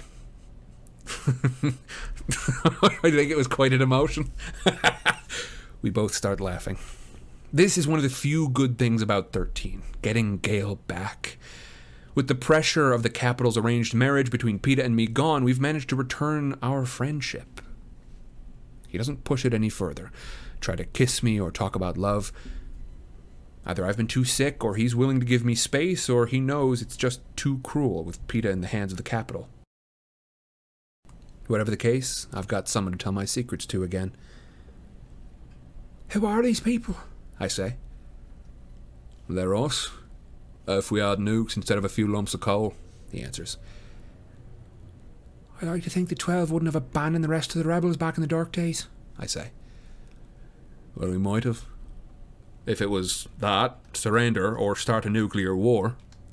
In a way, it's remarkable they survived it all. Maybe it's because I still have the ashes of my own district on my shoes. But for the first time, I give the people of 13 something I have withheld from them credit for staying alive against all odds. Their early years must have been terrible, huddled in the chambers beneath the ground after their city was bombed to dust. Population decimated, no possible ally to turn to for aid. Over the past 75 years, they've learned to be self sufficient, turned their citizens into an army, and built a new society with no help from anyone. They would be even more powerful if that pox epidemic hadn't flattened their birth rate and made them so desperate for a new gene pool and breeders. Maybe they are militaristic, overly programmed, and somewhat lacking in a sense of humor. But they're here, and willing to take on the Capitol. Still, took him long enough to show up, I say. It wasn't simple. I had to build up a rebel base in the Capitol, get some sort of underground organised in the districts. Then they needed someone to set the whole thing in motion. They needed you. They needed Peeta too, but they seem to have forgotten about that. Gale's expression hardens. Peeta might have done a lot of damage tonight. Most of the rebels will dismiss what he said immediately, of course, but there are districts where the resistance is shakier. The ceasefire is clearly President Snow's idea, but it seems reasonable coming out of Peeta's mouth. I'm afraid of Gale's answer, but I ask anyway. Why do you think he'd said it? He might have been tortured. Or persuaded. My guess that he made some kind of deal to protect you. He'd put forth the idea of a ceasefire if Snow let him present you as a confused, pregnant girl who had no idea what was going on when she was taken prisoner by the rebels. This way, if the districts lose, there's still a chance of leniency for you. If you play it right. I must still look perplexed because Gale delivers the last line very slowly. Katniss, he's still trying to keep you alive. To keep me alive? And then I understand. The games are still on. We have left the arena, but since Peeta and I weren't killed, his last wish to preserve my life still stands. His idea is to have me lie low, remain safe and imprisoned while this war plays out. Then neither side will really have cause to kill me. And Peeta? If the rebels win, it will be disastrous for him. If the Capitol wins, who knows? Maybe we'll both be allowed to live, if I play it right, to watch the games go on. Images flash through my mind. The spear piercing Rue's body in the arena, Gale hanging senseless from the whipping post, the corpse littered wasteland of my home. And for what? For what? As my blood turns hot, I remember other things. My first glimpse of an uprising in District 8. The victors locked hand in hand the night before the quarter quell, and how it was no accident my shooting that arrow into the force field in the arena. How badly I wanted it to lodge deep in the heart of my enemy. I spring up, upsetting a box of a hundred pencils, sending them scattering around the floor. What is it? Gale asks. There can't be a ceasefire. I lean down, fumbling as I shove sticks of dark gray graphite back into the box. We can't go back. I know. Gale sweeps up a handful of pencils and taps them on the floor into perfect alignment. Whatever reason Peeta had for saying those things, he's wrong. The stupid sticks won't go in the box, and I snap several in my frustration. I know. Give it here. You're breaking them to bits. He pulls the box from my hands and refills it with swift, precise motions. He doesn't know what they did to 12. If he could see what was going on, the ground. I start. Katniss, I'm not arguing. If I could hit a button and kill every living soul working for the Capitol, I would do it. Without hesitation. He slides the last pencil into the box and flips the lid closed. The question is, what are you going to do? It turns out the question that's been eating away at me has only ever had one possible answer. But it took Peeta's ploy for me to recognize it. What am I going to do? I take a deep breath. My arms rise slightly, as if recalling the black and white wings Cinna gave me, and then come to rest at my sides. I'm going to be the Mockingjay.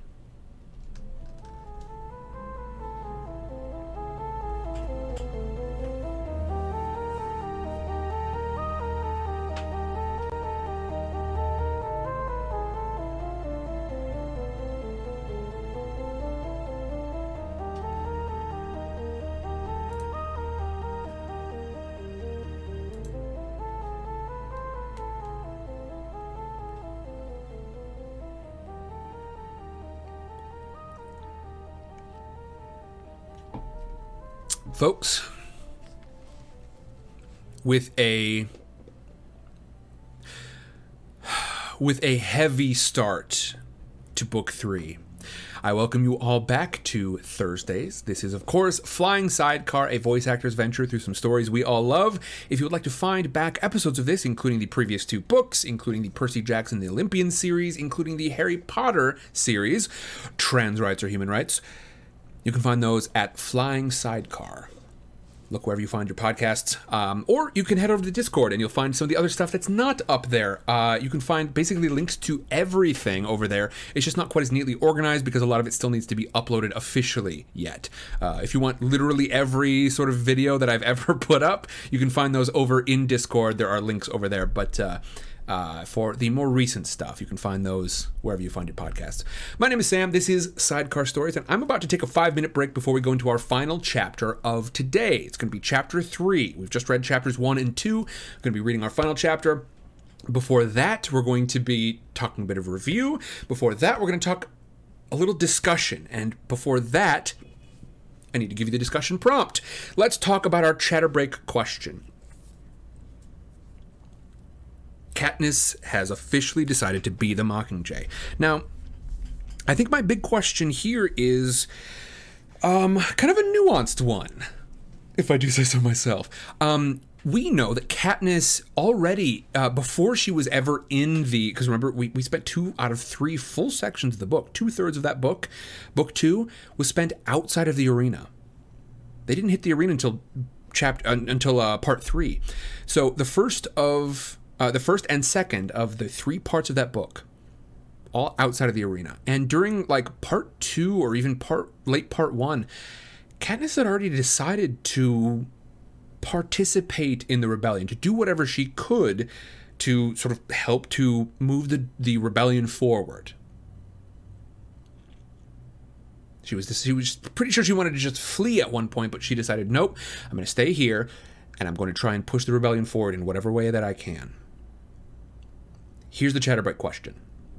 Chatterbreak question is: How is Katniss's decision to become the Mockingjay different from her dis- her decision before to help participate in the rebellion? How is it different? What are some of the important differences in what will be expected of her for those two different things? What are the important differences in the ways that she will be expected to participate or the ways that she herself will want to participate? What do we think is going to be the difference between Katniss's agreement to become the Mockingjay compared to her dedication before in book 2, her dedication to just generally being part of the rebellion? There's our chatterbait question. I will see you all in just a bit. I'll see you in five minutes. If you're here on Twitch, you'll see the timer up on the screen. And if not, you'll just have to trust me. I'll see you all in five. Bye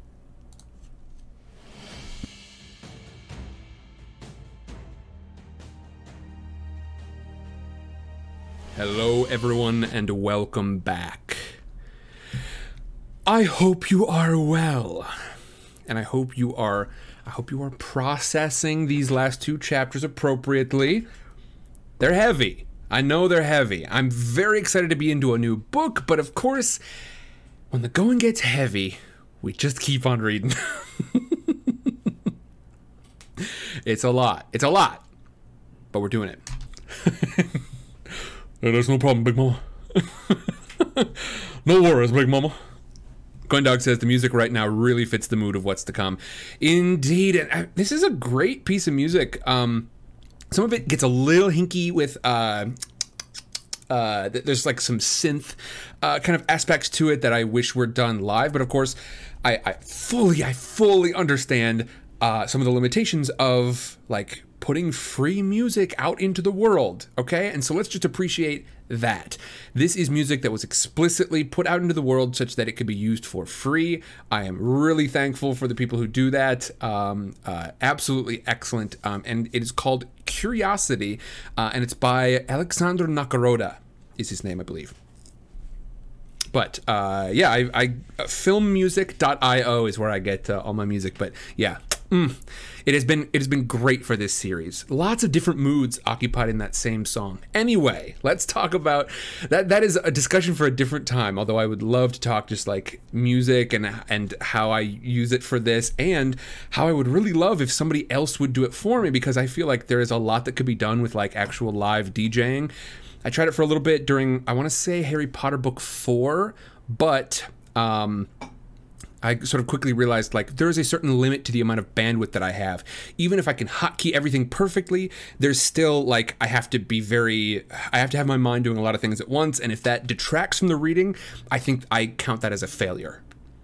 So some other time. But I would love a, a live producer to come in here and, and live mix uh, uh, music in with all of these. To just have a bank of of like a, dozen or two dozen dedicated songs for each show uh, and be able to like crossfade those in. I can do it a little bit on Wednesdays. Uh, look, it's a different discussion. As much as I want to have it, I would love to talk about it in like live production, but now is not the moment. Now is the moment to discuss our chatter break question, which was what is the difference between Katniss's two commitments that she's made? Because she's just said she's going to become the Mockingjay. What does that mean, and how is that different from what she's sort of promised herself before, which was to participate in the rebellion in a more general sense?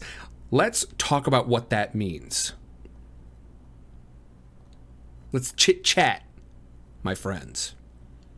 Courtney says, I think the main thing is that she now is more willing to put herself out there as the face of this rebellion, and she'll be more proactive to take steps to show her defiance against the Capitol. Yes, indeed, putting herself out there as the face, it's kind of an interesting note, Courtney, because uh, up until now, she's been pretty insistent, like, yeah, of course there's going to be a face to the rebellion. It's going to be Peeta. As a matter of fact, the biggest thing I could do for the rebellion is to keep Peeta alive through these games so that when he comes out the other end, so when he leaves the arena, he can be the voice of the arena, the face of the, the voice of the rebellion, the face of the rebellion. A good thought. Now, he can't be. As a matter of fact, he has publicly declared himself not to be, and he never will be. No matter no matter kind of what he says at this point, he can't really come back from that declaration he just made in that last chapter. Um, you know, asking for a ceasefire, which, with the way things have been going so far, really just means the Capitol is essentially won. Marin Ver says, I think it's different this time because in book two, she didn't really fully know what she was getting herself and her district into. This time she knows a bit more, and she's seen what lengths the Capitol is willing to go through to keep things as they were. Marin Ver, an excellent thought. Her understanding of what her actual activities are going to be are probably different, right? Um, Courtney has has very accurately said that she's now going to be a face of something rather than just sort of do what she does and hope for the best and and and not try to de- not try to deny her involvement. Marin Ver is talking about the stakes of it now and the stakes are really important in any story. What is at risk here? What is what is at stake? And um, it's it's one of my the, the big things that I think uh, is hard for writers to wrap their heads around, even talented ones. But the stakes, the stakes that Katniss knows she's getting herself into. Yes, before participating in the rebellion, she knows she was going to get, you know, uh, she she probably wasn't going to make it. Her intent was not to make it out alive. But now the lengths that the Capitol was willing to go, the whole of District 12 got bombed out to nothing. They were willing to take out a whole district.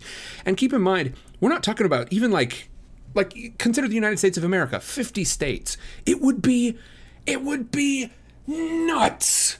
It would be crazy if somebody uh, if, if it was decided to somehow eliminate one of those states. That would be insane. Now, consider how much smaller Pan Panem and what percentage of that District 12 actually is. District 12, they're, they're not even population distributions, but like, imagine getting rid of a twelfth of the United States. Um, that would be, what would that come out to? It wouldn't be five, it would be like four states. Right? Which at that point, like, that is, that is a whole region. Like that that would be the whole you know south uh, uh, southwestern us um, could could very well be that. Could be the almost the entirety of new england up there. That would be crazy. Someone please tell me if my math is correct. It feels wild to me. For some reason four seems wrong. Um, what's four times 12 I, i'm in the neighborhood. Anyway um, the the stakes are absolutely different. And yeah now katniss realizes okay, the the Capitol is willing to totally destroy Panem if it means they're on top of that heap of rubble when it lands. Hogwarts Hippie says, I think Katniss's decision to become the Mockingjay is a deeper commitment than she has, um, is a deeper commitment, and she has more of a choice. There's so much more at stake now. I also think she's more mature and therefore able to better grasp the seriousness of being the face of the rebellion. She isn't simply fighting for her district, she's standing up for all of them to be free. I like that quite a bit too, Hogwarts Hippie. You know, being part of the rebellion, I think it was before being part of the rebellion. And now, like you said, she's standing up not just for 12, but for all of them. Consider the weight that one is putting on one's own shoulders when they say that. It's one thing to sort of say, yeah, I'm from this place and I care about them very deeply, and so I'm going to do whatever I can to uh, to to help them out, and whatever this means for the rebellion at large, fantastic. I'm here to help. And now think about what it means to get up in front of people and say, people that you have never met, people you would have never met because they're from different districts, different parts of the world, places that were intentionally isolated and separated from you, people who you have never met and probably never will meet. Consider standing in front of them, either literally or on a TV screen, you know what I mean, and saying, I am now your champion. Ooh, that's cold. That's icy right there right that is that is a that is a shock um putting that much weight on your own shoulders picking it up and putting it on yourself that's huge it's enormous Big Mama says, I think her new role as the Mockingjay will be more challenging for Katniss. She doesn't like to take orders or even direction from others. She she feels she can only trust herself. Y'all, you're hitting like every great point along the way. Big Mama, yes. Before, she was just part of something bigger than herself, right? She still made all of her own decisions, essentially. Um, and when she wasn't making her own decisions, she was being forced to do something by the very thing that she was rebelling against, right? And so every time she made her own decision, it was an act of rebellion against this one group that that uh, dares to tell her what to do. Now, to become the Mockingjay is to accept a crown made by someone else, right? It is to sit in a throne made by somebody else. It is to, I'm not going to go into any more metaphors, I promise. Um, it is to accept that other people control a part of this image, a part of this identity that you are about to accept for your own, right?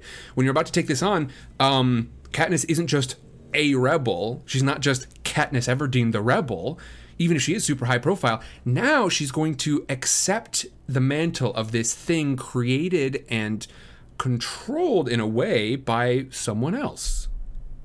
Taking orders. That's going to be new for Katniss. Fantastic discussion, gang. And very concise.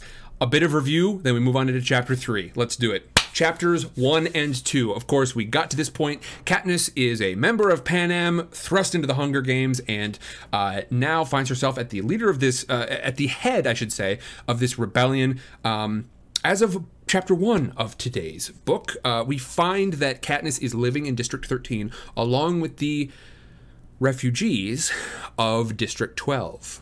There are only 800 of them because the moment that Katniss took out the arena shield, the hovercraft from the Capitol were dispatched, and the entirety of District 12 was bombed off the map. Entirely off the map. There is no more District 12. Fortunately, it turns out District 13 is still active, but they've had a hard time. They had a, a pox epidemic. Um, they have not had an easy time of things, and they need uh, new people. They need uh, uh, additions to the gene pool so they don't, you know, die off of of. Uh, ge- uh, what is it? Genetic limits, uh, genetic scarcity. Don't remember what the term is. Um, they don't have enough people to keep the gene pool diverse enough to survive. Um, as of our first chapter, Katniss is visiting the bombed out District 12 and thinking about what has become of her world. Beetee has been uh, uh, drawn into the weapons program. Finnick is constantly just out of it. Um, and she herself is still not completely recovered from the concussion that she got at the hands of Johanna Mason.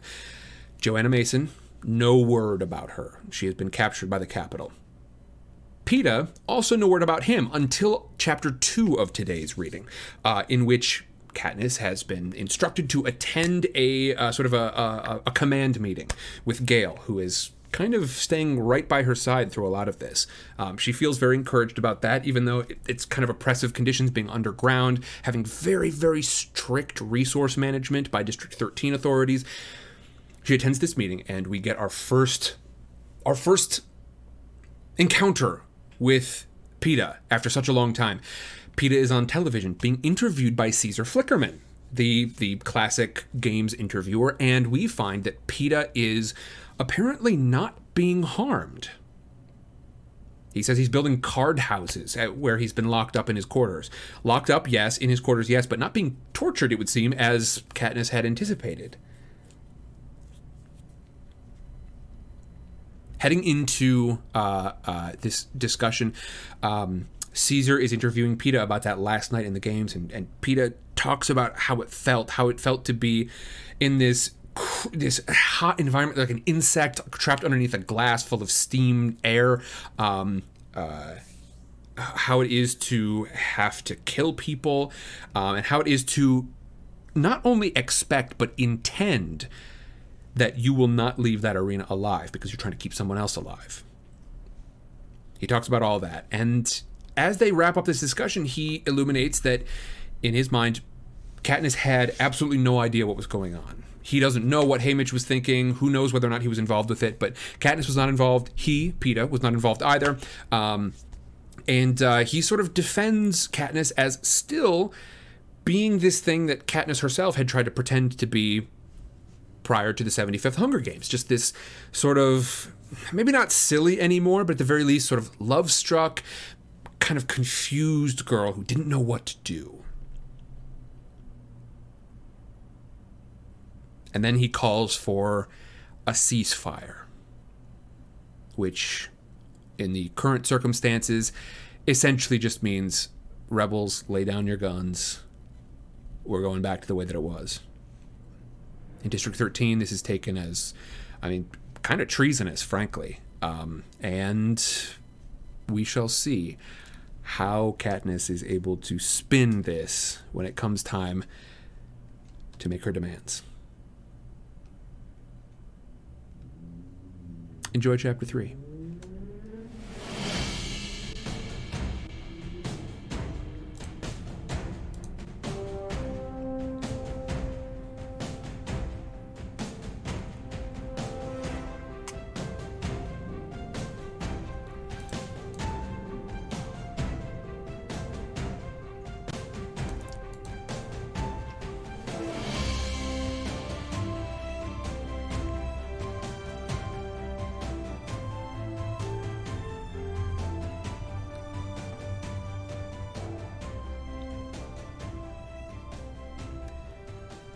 Chapter 3 Buttercup's eyes reflect the faint glow of the safety light over the door as he lies in the crook of Prim's arm, back on the job, protecting her from the night. She's snuggled close to my mother. Asleep, they look just as they did the morning of the reaping that landed me in my first games.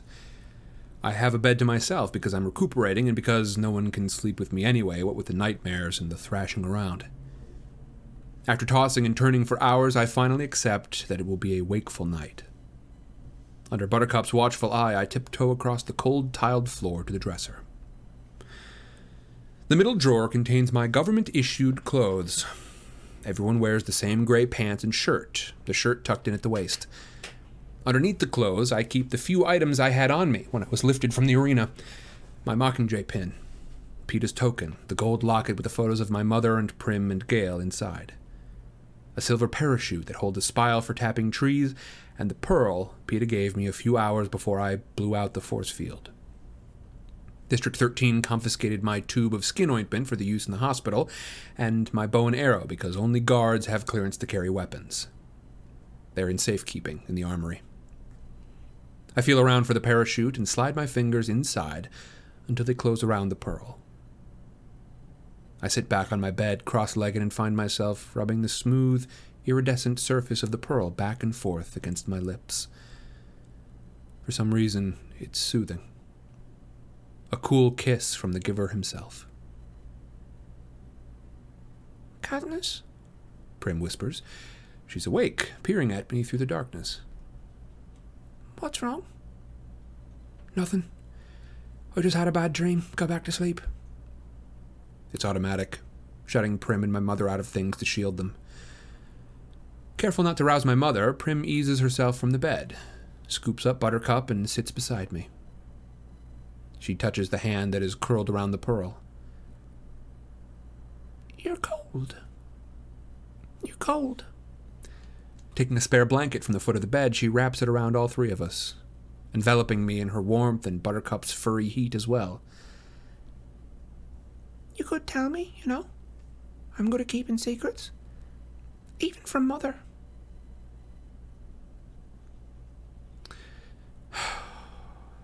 She's really gone then. The little girl with the back of her shirt sticking out like a ducktail, the one who needed help reaching the dishes and who begged me to see the frosted cakes in the bakery window. Time and tragedy have forced her to grow too quickly, at least for my taste, into a young woman who stitches bleeding wounds and knows our mother can hear only so much. Tomorrow morning, I'm going to agree to be the Mockingjay. Because you want to, or because you feel forced to? I laugh a little. Both, I guess. No, I, I want to. I have to. If it'll help the rebels defeat Snow. I squeeze the pearl more tightly in my fist. It's just. Peeta. I'm afraid that if we do win, the rebels will execute him as a traitor. Prim thinks this over. Katniss, I don't think you understand how important you are to the cause. Important people usually get what they want. If you want to keep Peeta safe from the rebels, you can. I guess I'm important. They went to a lot of trouble to rescue me. They took me to 12.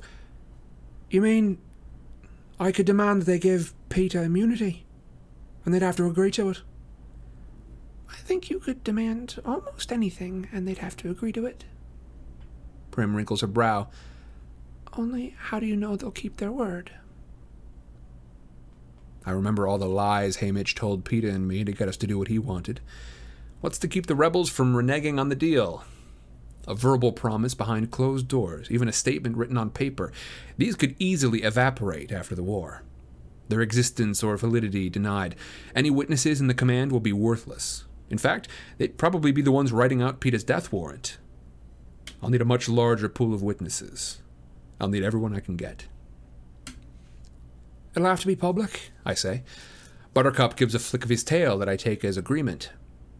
I'll make Coin announce it in front of the entire population of 13. Prim smiles. Oh, that's good. It's not a guarantee, but it'll be much harder for them to back out of their promise. I feel the kind of relief that follows an actual solution. Oh, I should wake you up more often, little duck. I wish you would, says Prim. She gives me a kiss. Try and sleep now, all right? And I do. In the morning, I see that 0700, breakfast, is directly followed by 0730, command, which is fine since I may as well start the ball rolling. At the dining hall, I flash my schedule, which includes some kind of ID number, in front of a sensor. As I slide my tray along the metal shelf before the vats of food, I see breakfast as its usual dependable self a bowl of hot grain, a cup of milk, and a small scoop of fruits or vegetables. Today, mashed turnips.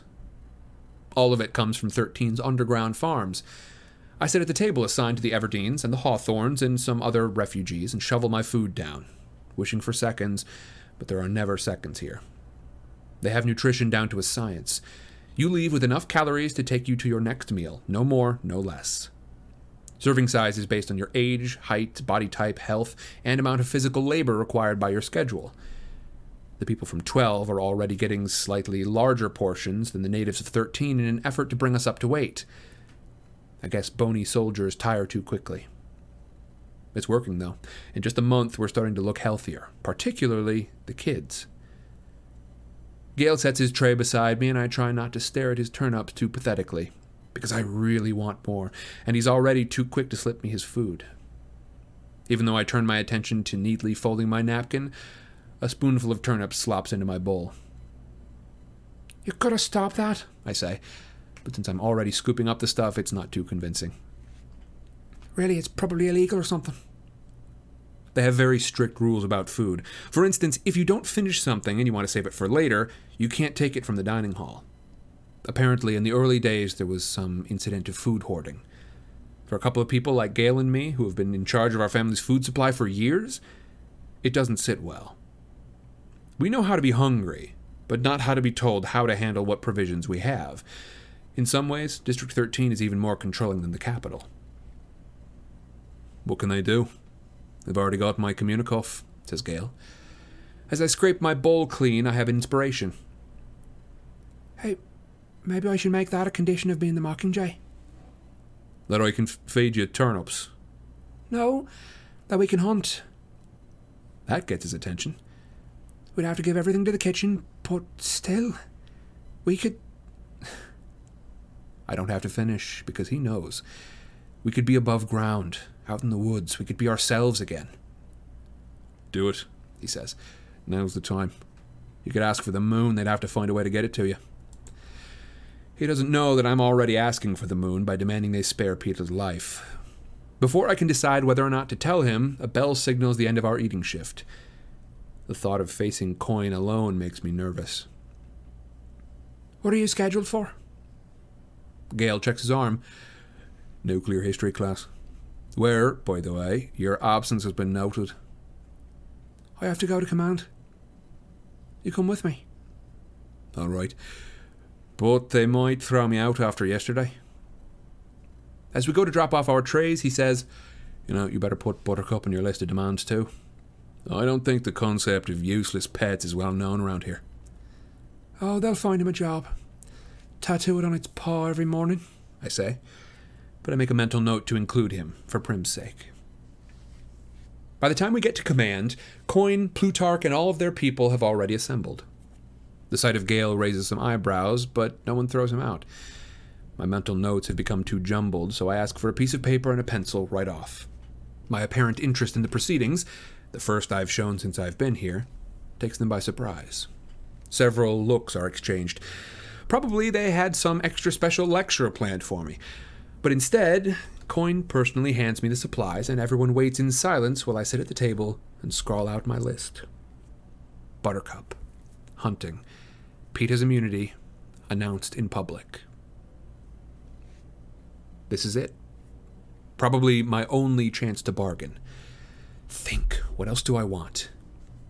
I feel him standing at my shoulder. Gale, I add to the list. I don't think I can do this without him. The headache's coming on, and my thoughts begin to tangle.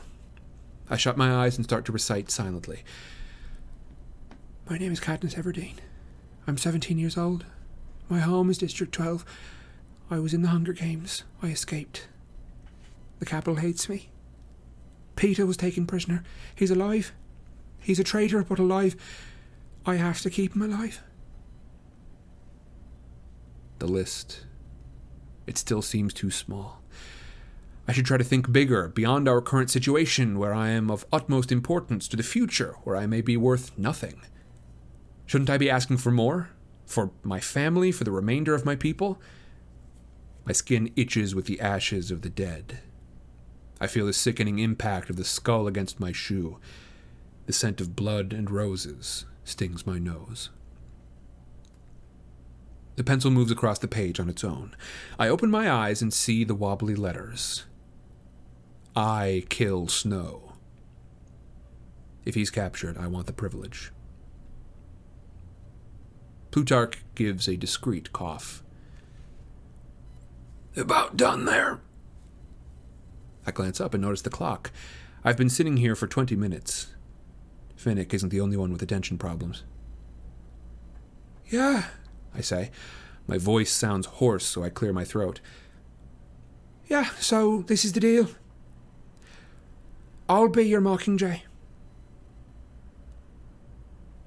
I wait so that they can make their sounds of relief, congratulate, slap one another on the back.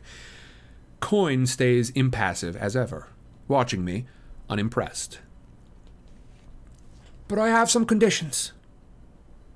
I smooth out the list and begin. My family gets to keep our cat. My tiniest request sets off an argument. The Capitol rebels see this as a non issue. Of course, I can keep my pet, while those from 13 spell out what extreme difficulties this presents. Finally, it's worked out that we'll be moved to the top level, which has the luxury of an 8 inch window above ground. Buttercup may come and go and do his business.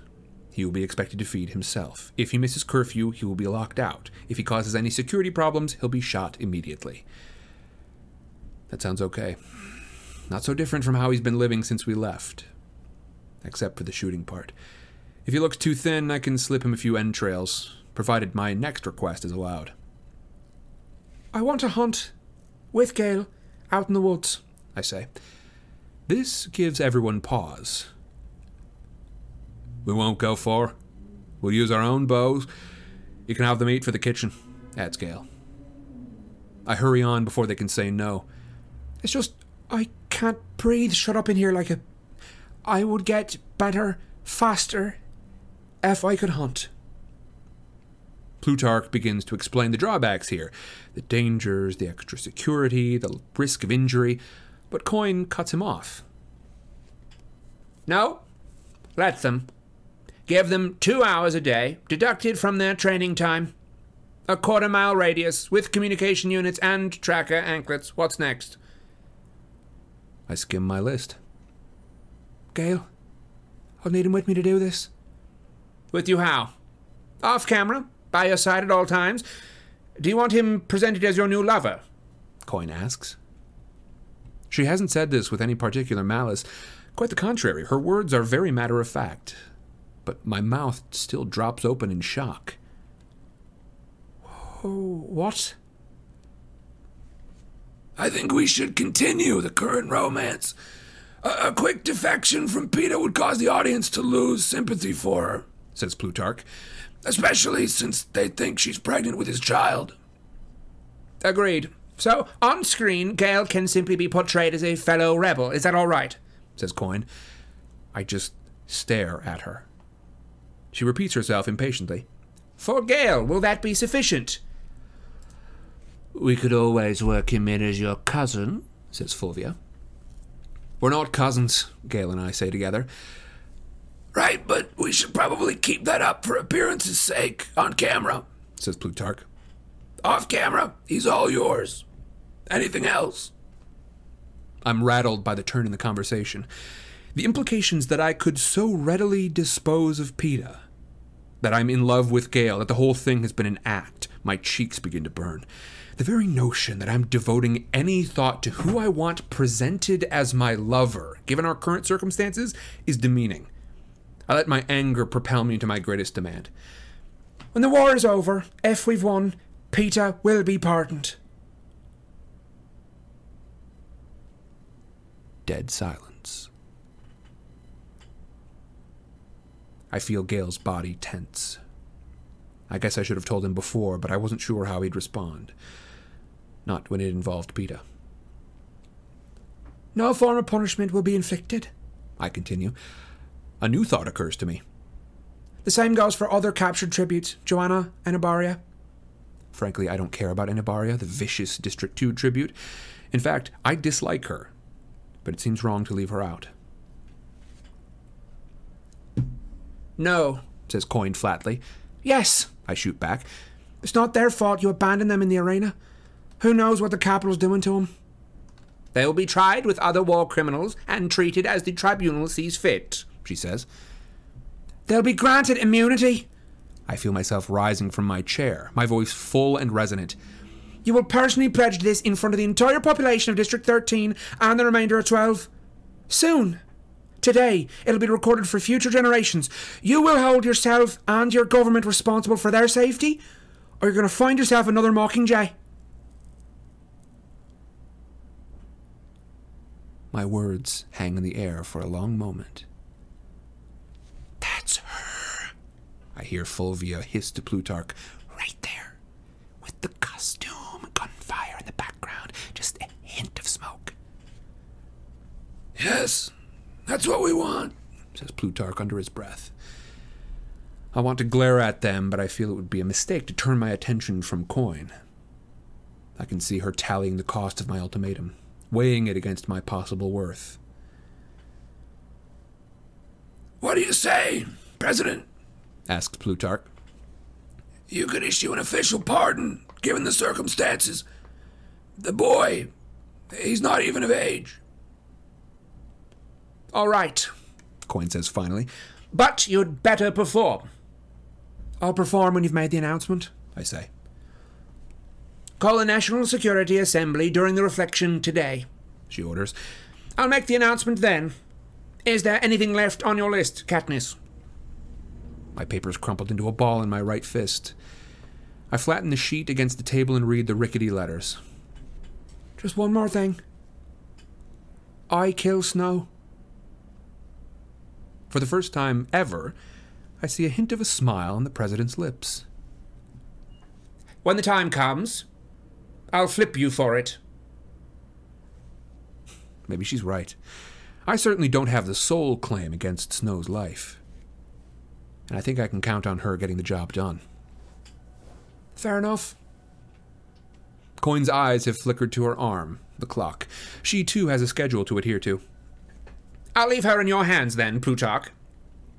She exits the room, followed by her team, leaving only Plutarch, Fulvia, Gale, and myself.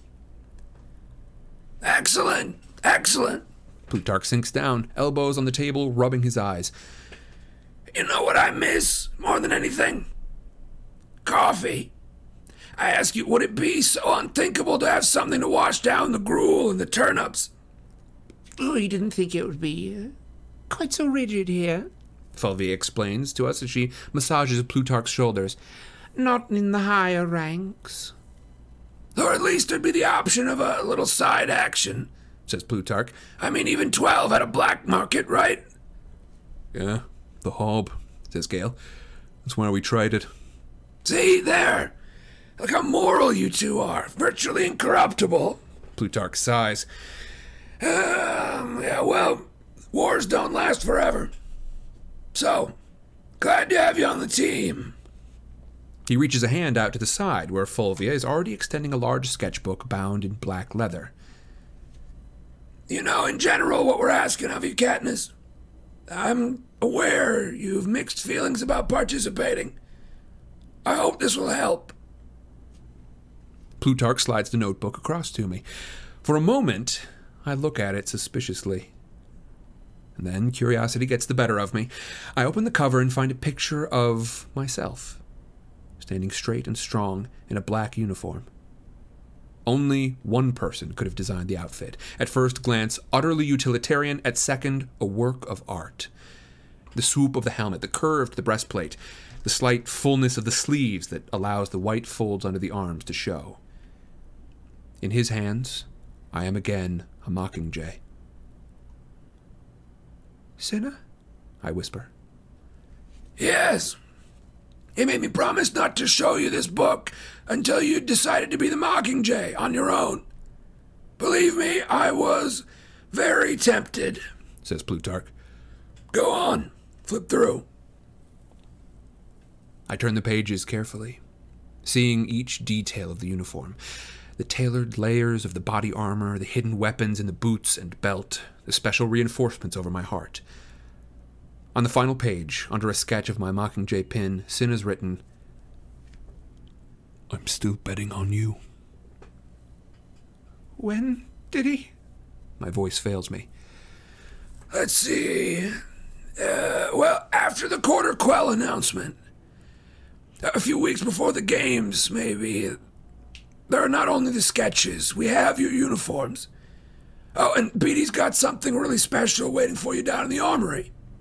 I won't spoil it by hinting. Says Plutarch. You're going to be the best dressed rebel in history, says Gale with a smile. Suddenly, I realize he's been holding out on me. Like Cinna, he's wanted me to make this decision all along. Our plan is to launch an airtime assault, says Plutarch. Make a series of what we call propos, which is short for propaganda spots, featuring you and broadcast them to the entire population of Panem. How? The Capitol's got sole control of the broadcast, says Gale. But we have Beetee. About 10 years ago, he essentially redesigned the underground network that transmits all the programming. He thinks there's a reasonable chance it can be done. Of course, we'll need something to air. So, Katniss, the studio awaits your pleasure. Plutarch turns to his assistant. Fulvia, Plutarch and I have been talking about how on earth we can pull this off. We think it might be best to build you our rebel leader from the outside in. That is to say, let's find the most stunning Mockingjay look possible and then work your personality up to deserving it. She says brightly. You've already got her uniform, says Gale. Yes, but is she scarred and bloody? Is she glowing with the fire of rebellion? Just how grimy can we make her without disgusting people? At any rate, she has to be something. I mean, obviously, this Fulvia moves in on me quickly, framing my face with her hands. won't cut it. I jerk my head back reflexively, but she's already busying herself gathering her things. So, with that in mind, we have another little surprise for you. Come, come. Fulvia gives us a wave, and Gale and I follow her and Plutarch out into the hall. So well intended, yet so insulting, Gale whispers in my ear. Welcome to the Capitol. I mouth back, but Fulvia's words have no effect on me. I wrap my arms tightly around the sketchbook and allow myself to feel hopeful. This must be the right decision, if Cinna wanted it. We board an elevator, and Plutarch checks his notes. let's see. Compartment 3908.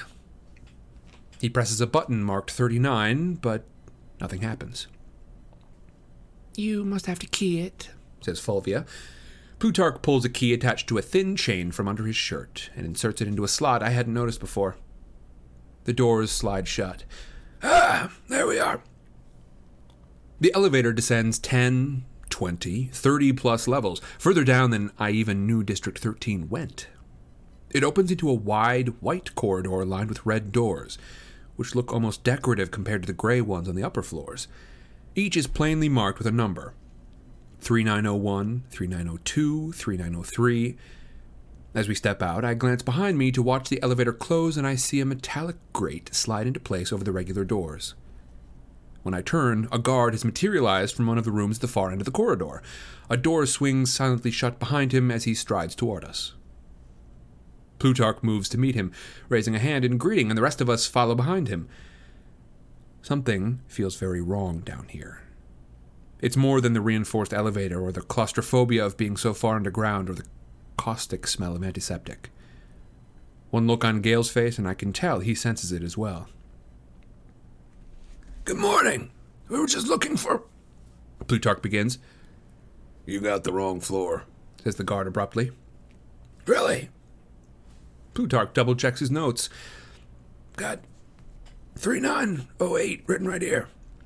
I wonder if you could just give a call up to. I'm afraid I have to ask you to leave now. Assignment discrepancies can be handled at the head office. says the guard. It's right ahead of us, compartment 3908, just a few steps away. The door, in fact, all the doors seem incomplete. No knobs. They must swing free on hinges like the one that the guard appeared through, Where is that again?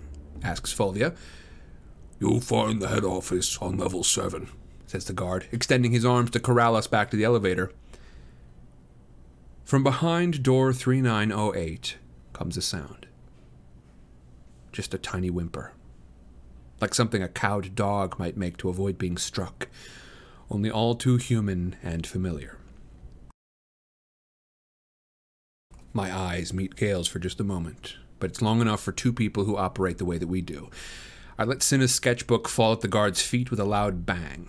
A second after he leans down to retrieve it, Gale leans down too, intentionally bumping heads. Oh, sorry, he says with a light laugh, catching the guard's arms as if to steady himself, turning him slightly away from me. That's my chance. I dart around the distracted guard, push open the door marked 3908, and find them, half naked, bruised, and shackled to the wall. My prep team.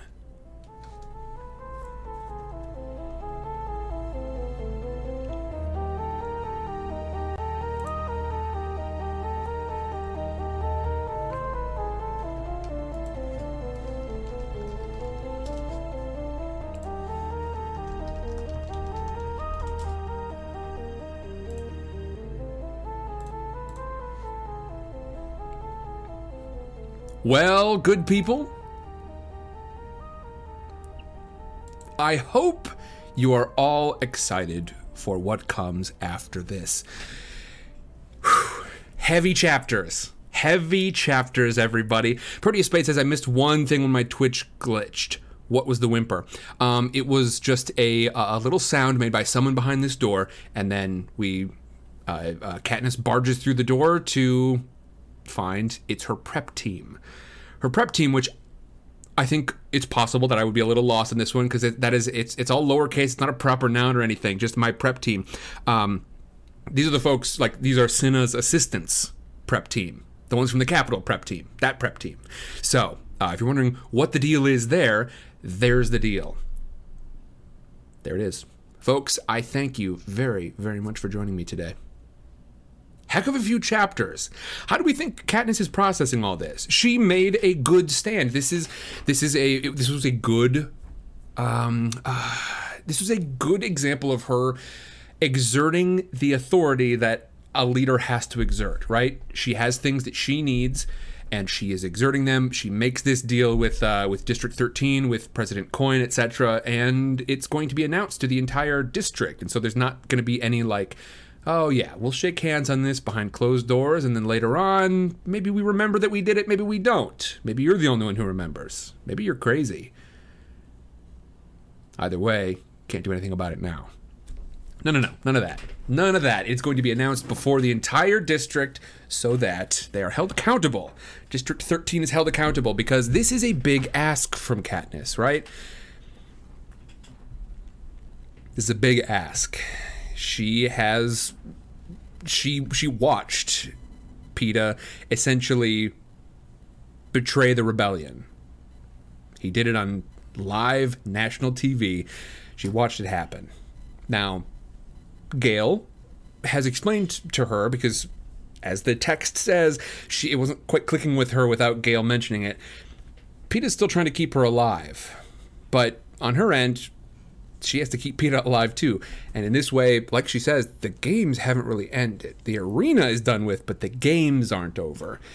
Neither of them are dead, so they both still have this mission to protect one another. And uh, a big part of that is protecting Peeta from this large group of people that he just betrayed, and she is trying to both help and also not let them do a terrible thing later. Hogwarts Hippie says, I'm not really a big fan of President Coin. Is it just me? I think President Coin is is intended to represent what leadership can be. Um, I won't say what leadership must be because I simply don't have the experience to to, to contribute in that way. But um, certainly, what what what leadership can become under such stressful conditions, right? Um, when when your enemy, the Capitol and by the Capitol's control, all of their various combined resources, when your enemy is so much bigger than you, you have to be so much more organized, or so much smarter, or so much uh, more dedicated, uh, or, or so much more crafty, or so much more productive, or so much more disciplined, or very likely some combination of a lot of those things and President Coin is the one who oversees that.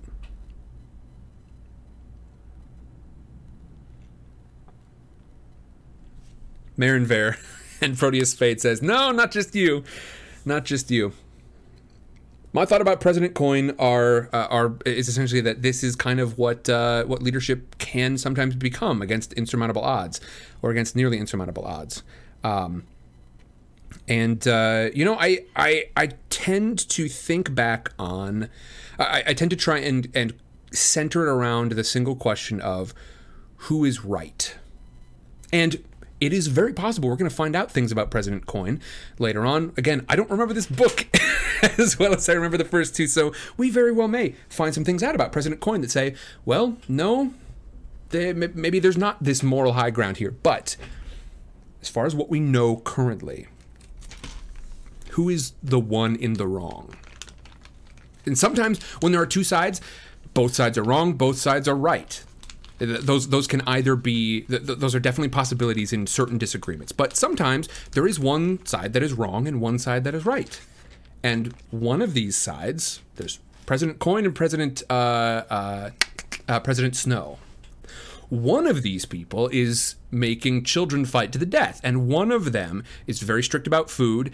And when it comes to uh, uh, when it comes to how to treat uh, essentially betrayers of the rebellion, what is the quote here? The quote is not he will be executed, but it is he will be tried by a tribunal, right? He he will be um ah boy, I don't know if I can find it. Um it's close here.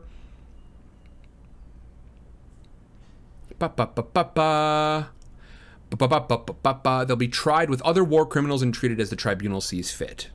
Right? So essentially, she hasn't she hasn't decided he will be executed, but she has said he will be given a trial. Um, Proteus Spade says, Am I crazy or does anyone get much milder Efrafa vibes from Life in 13?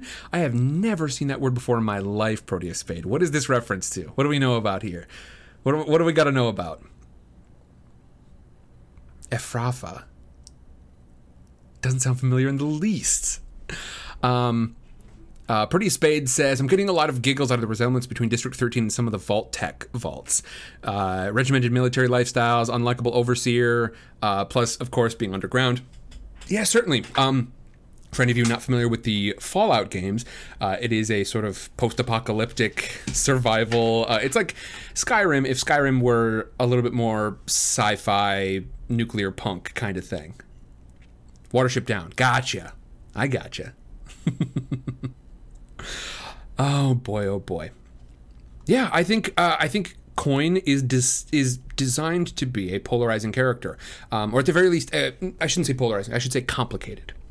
I think the character of Coin, we should understand that that there are people who are not likable, even if they are good leaders, and there are people who aren't good leaders, even if they may seem like it. So um, we will we will have to wait and see. Right now, with what Katniss has to work with, assuming she has relayed all of her information to us, the audience, with what she's got right now, I would say, yeah, President Coin not particularly likable, but she's not in the job to be likable. That's where I'm at currently. That is a and that is a matter of opinion. All right. Folks, thank you so much for joining me today. I adore you. Thanks for being here. Um, I hope you have a fantastic week. We're going to raid on over somewhere later on. But first, just real quick, got to check out on these bad beans. And I might actually get the Bean Queen in here because I believe she's home. I don't think she's busy doing anything right now, but it is crazy hot. So let me turn this on. There we go. I found out that I can bounce it off the closet mirror, which is just thrilling. I want to say thank you very much to the folks who have shared about the show over on Instagram and Twitter. Those are the ones that I keep an eye on right now. Thank you all a ton.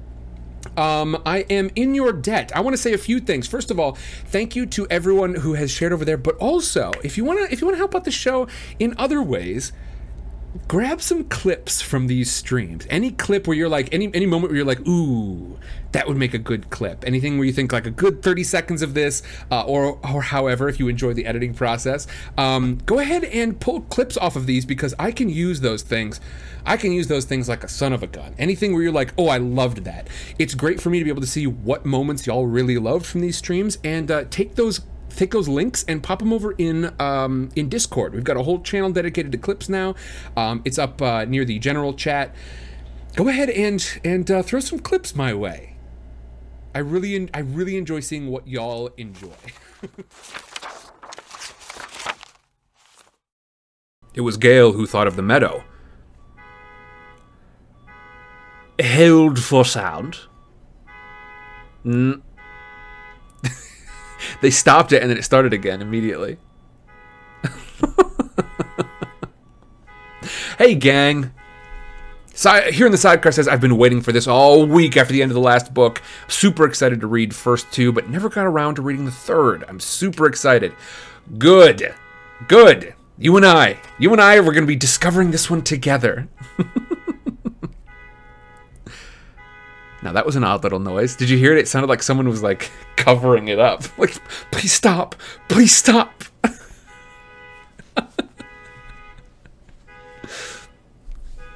I'm sure it's fine. Oh, is it getting further away? I think it might be.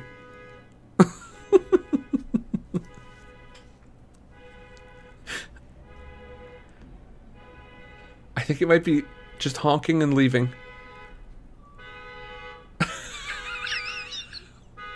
All right, what's going on out there? oh boy. Chat, what are you most excited about for this book? What are you most excited about? Oh, Jade. Thank you, Jade. Thank you, Jade.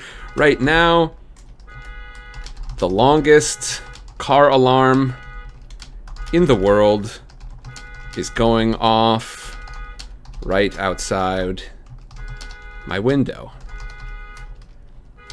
Hope you are well. and oh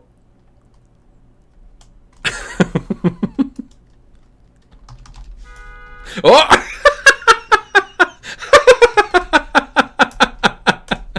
it just had to get in one more did you hear that did you hear that Oh man, the car is okay. There's a uh, there's a parking lot nearby, uh, just across the street, and so um, that is. I know, and it's not the only one that's had perfect comedic timing either. Y'all remember that one time we were reading? Uh, it was during book fair.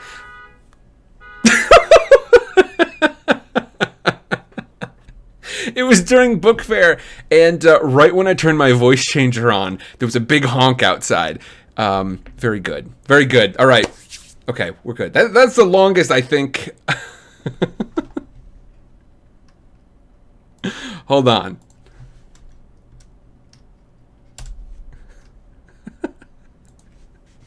Good lord. All right, Jade, this is for you to listen to later. Oh, I'm gonna have to figure out where to put this though. Uh, never mind, Jade. It's not for you to listen to later, unless you watch this on Twitch. In which case, this is for you. Ra-da-da-da-da-da. Okay. And we're back.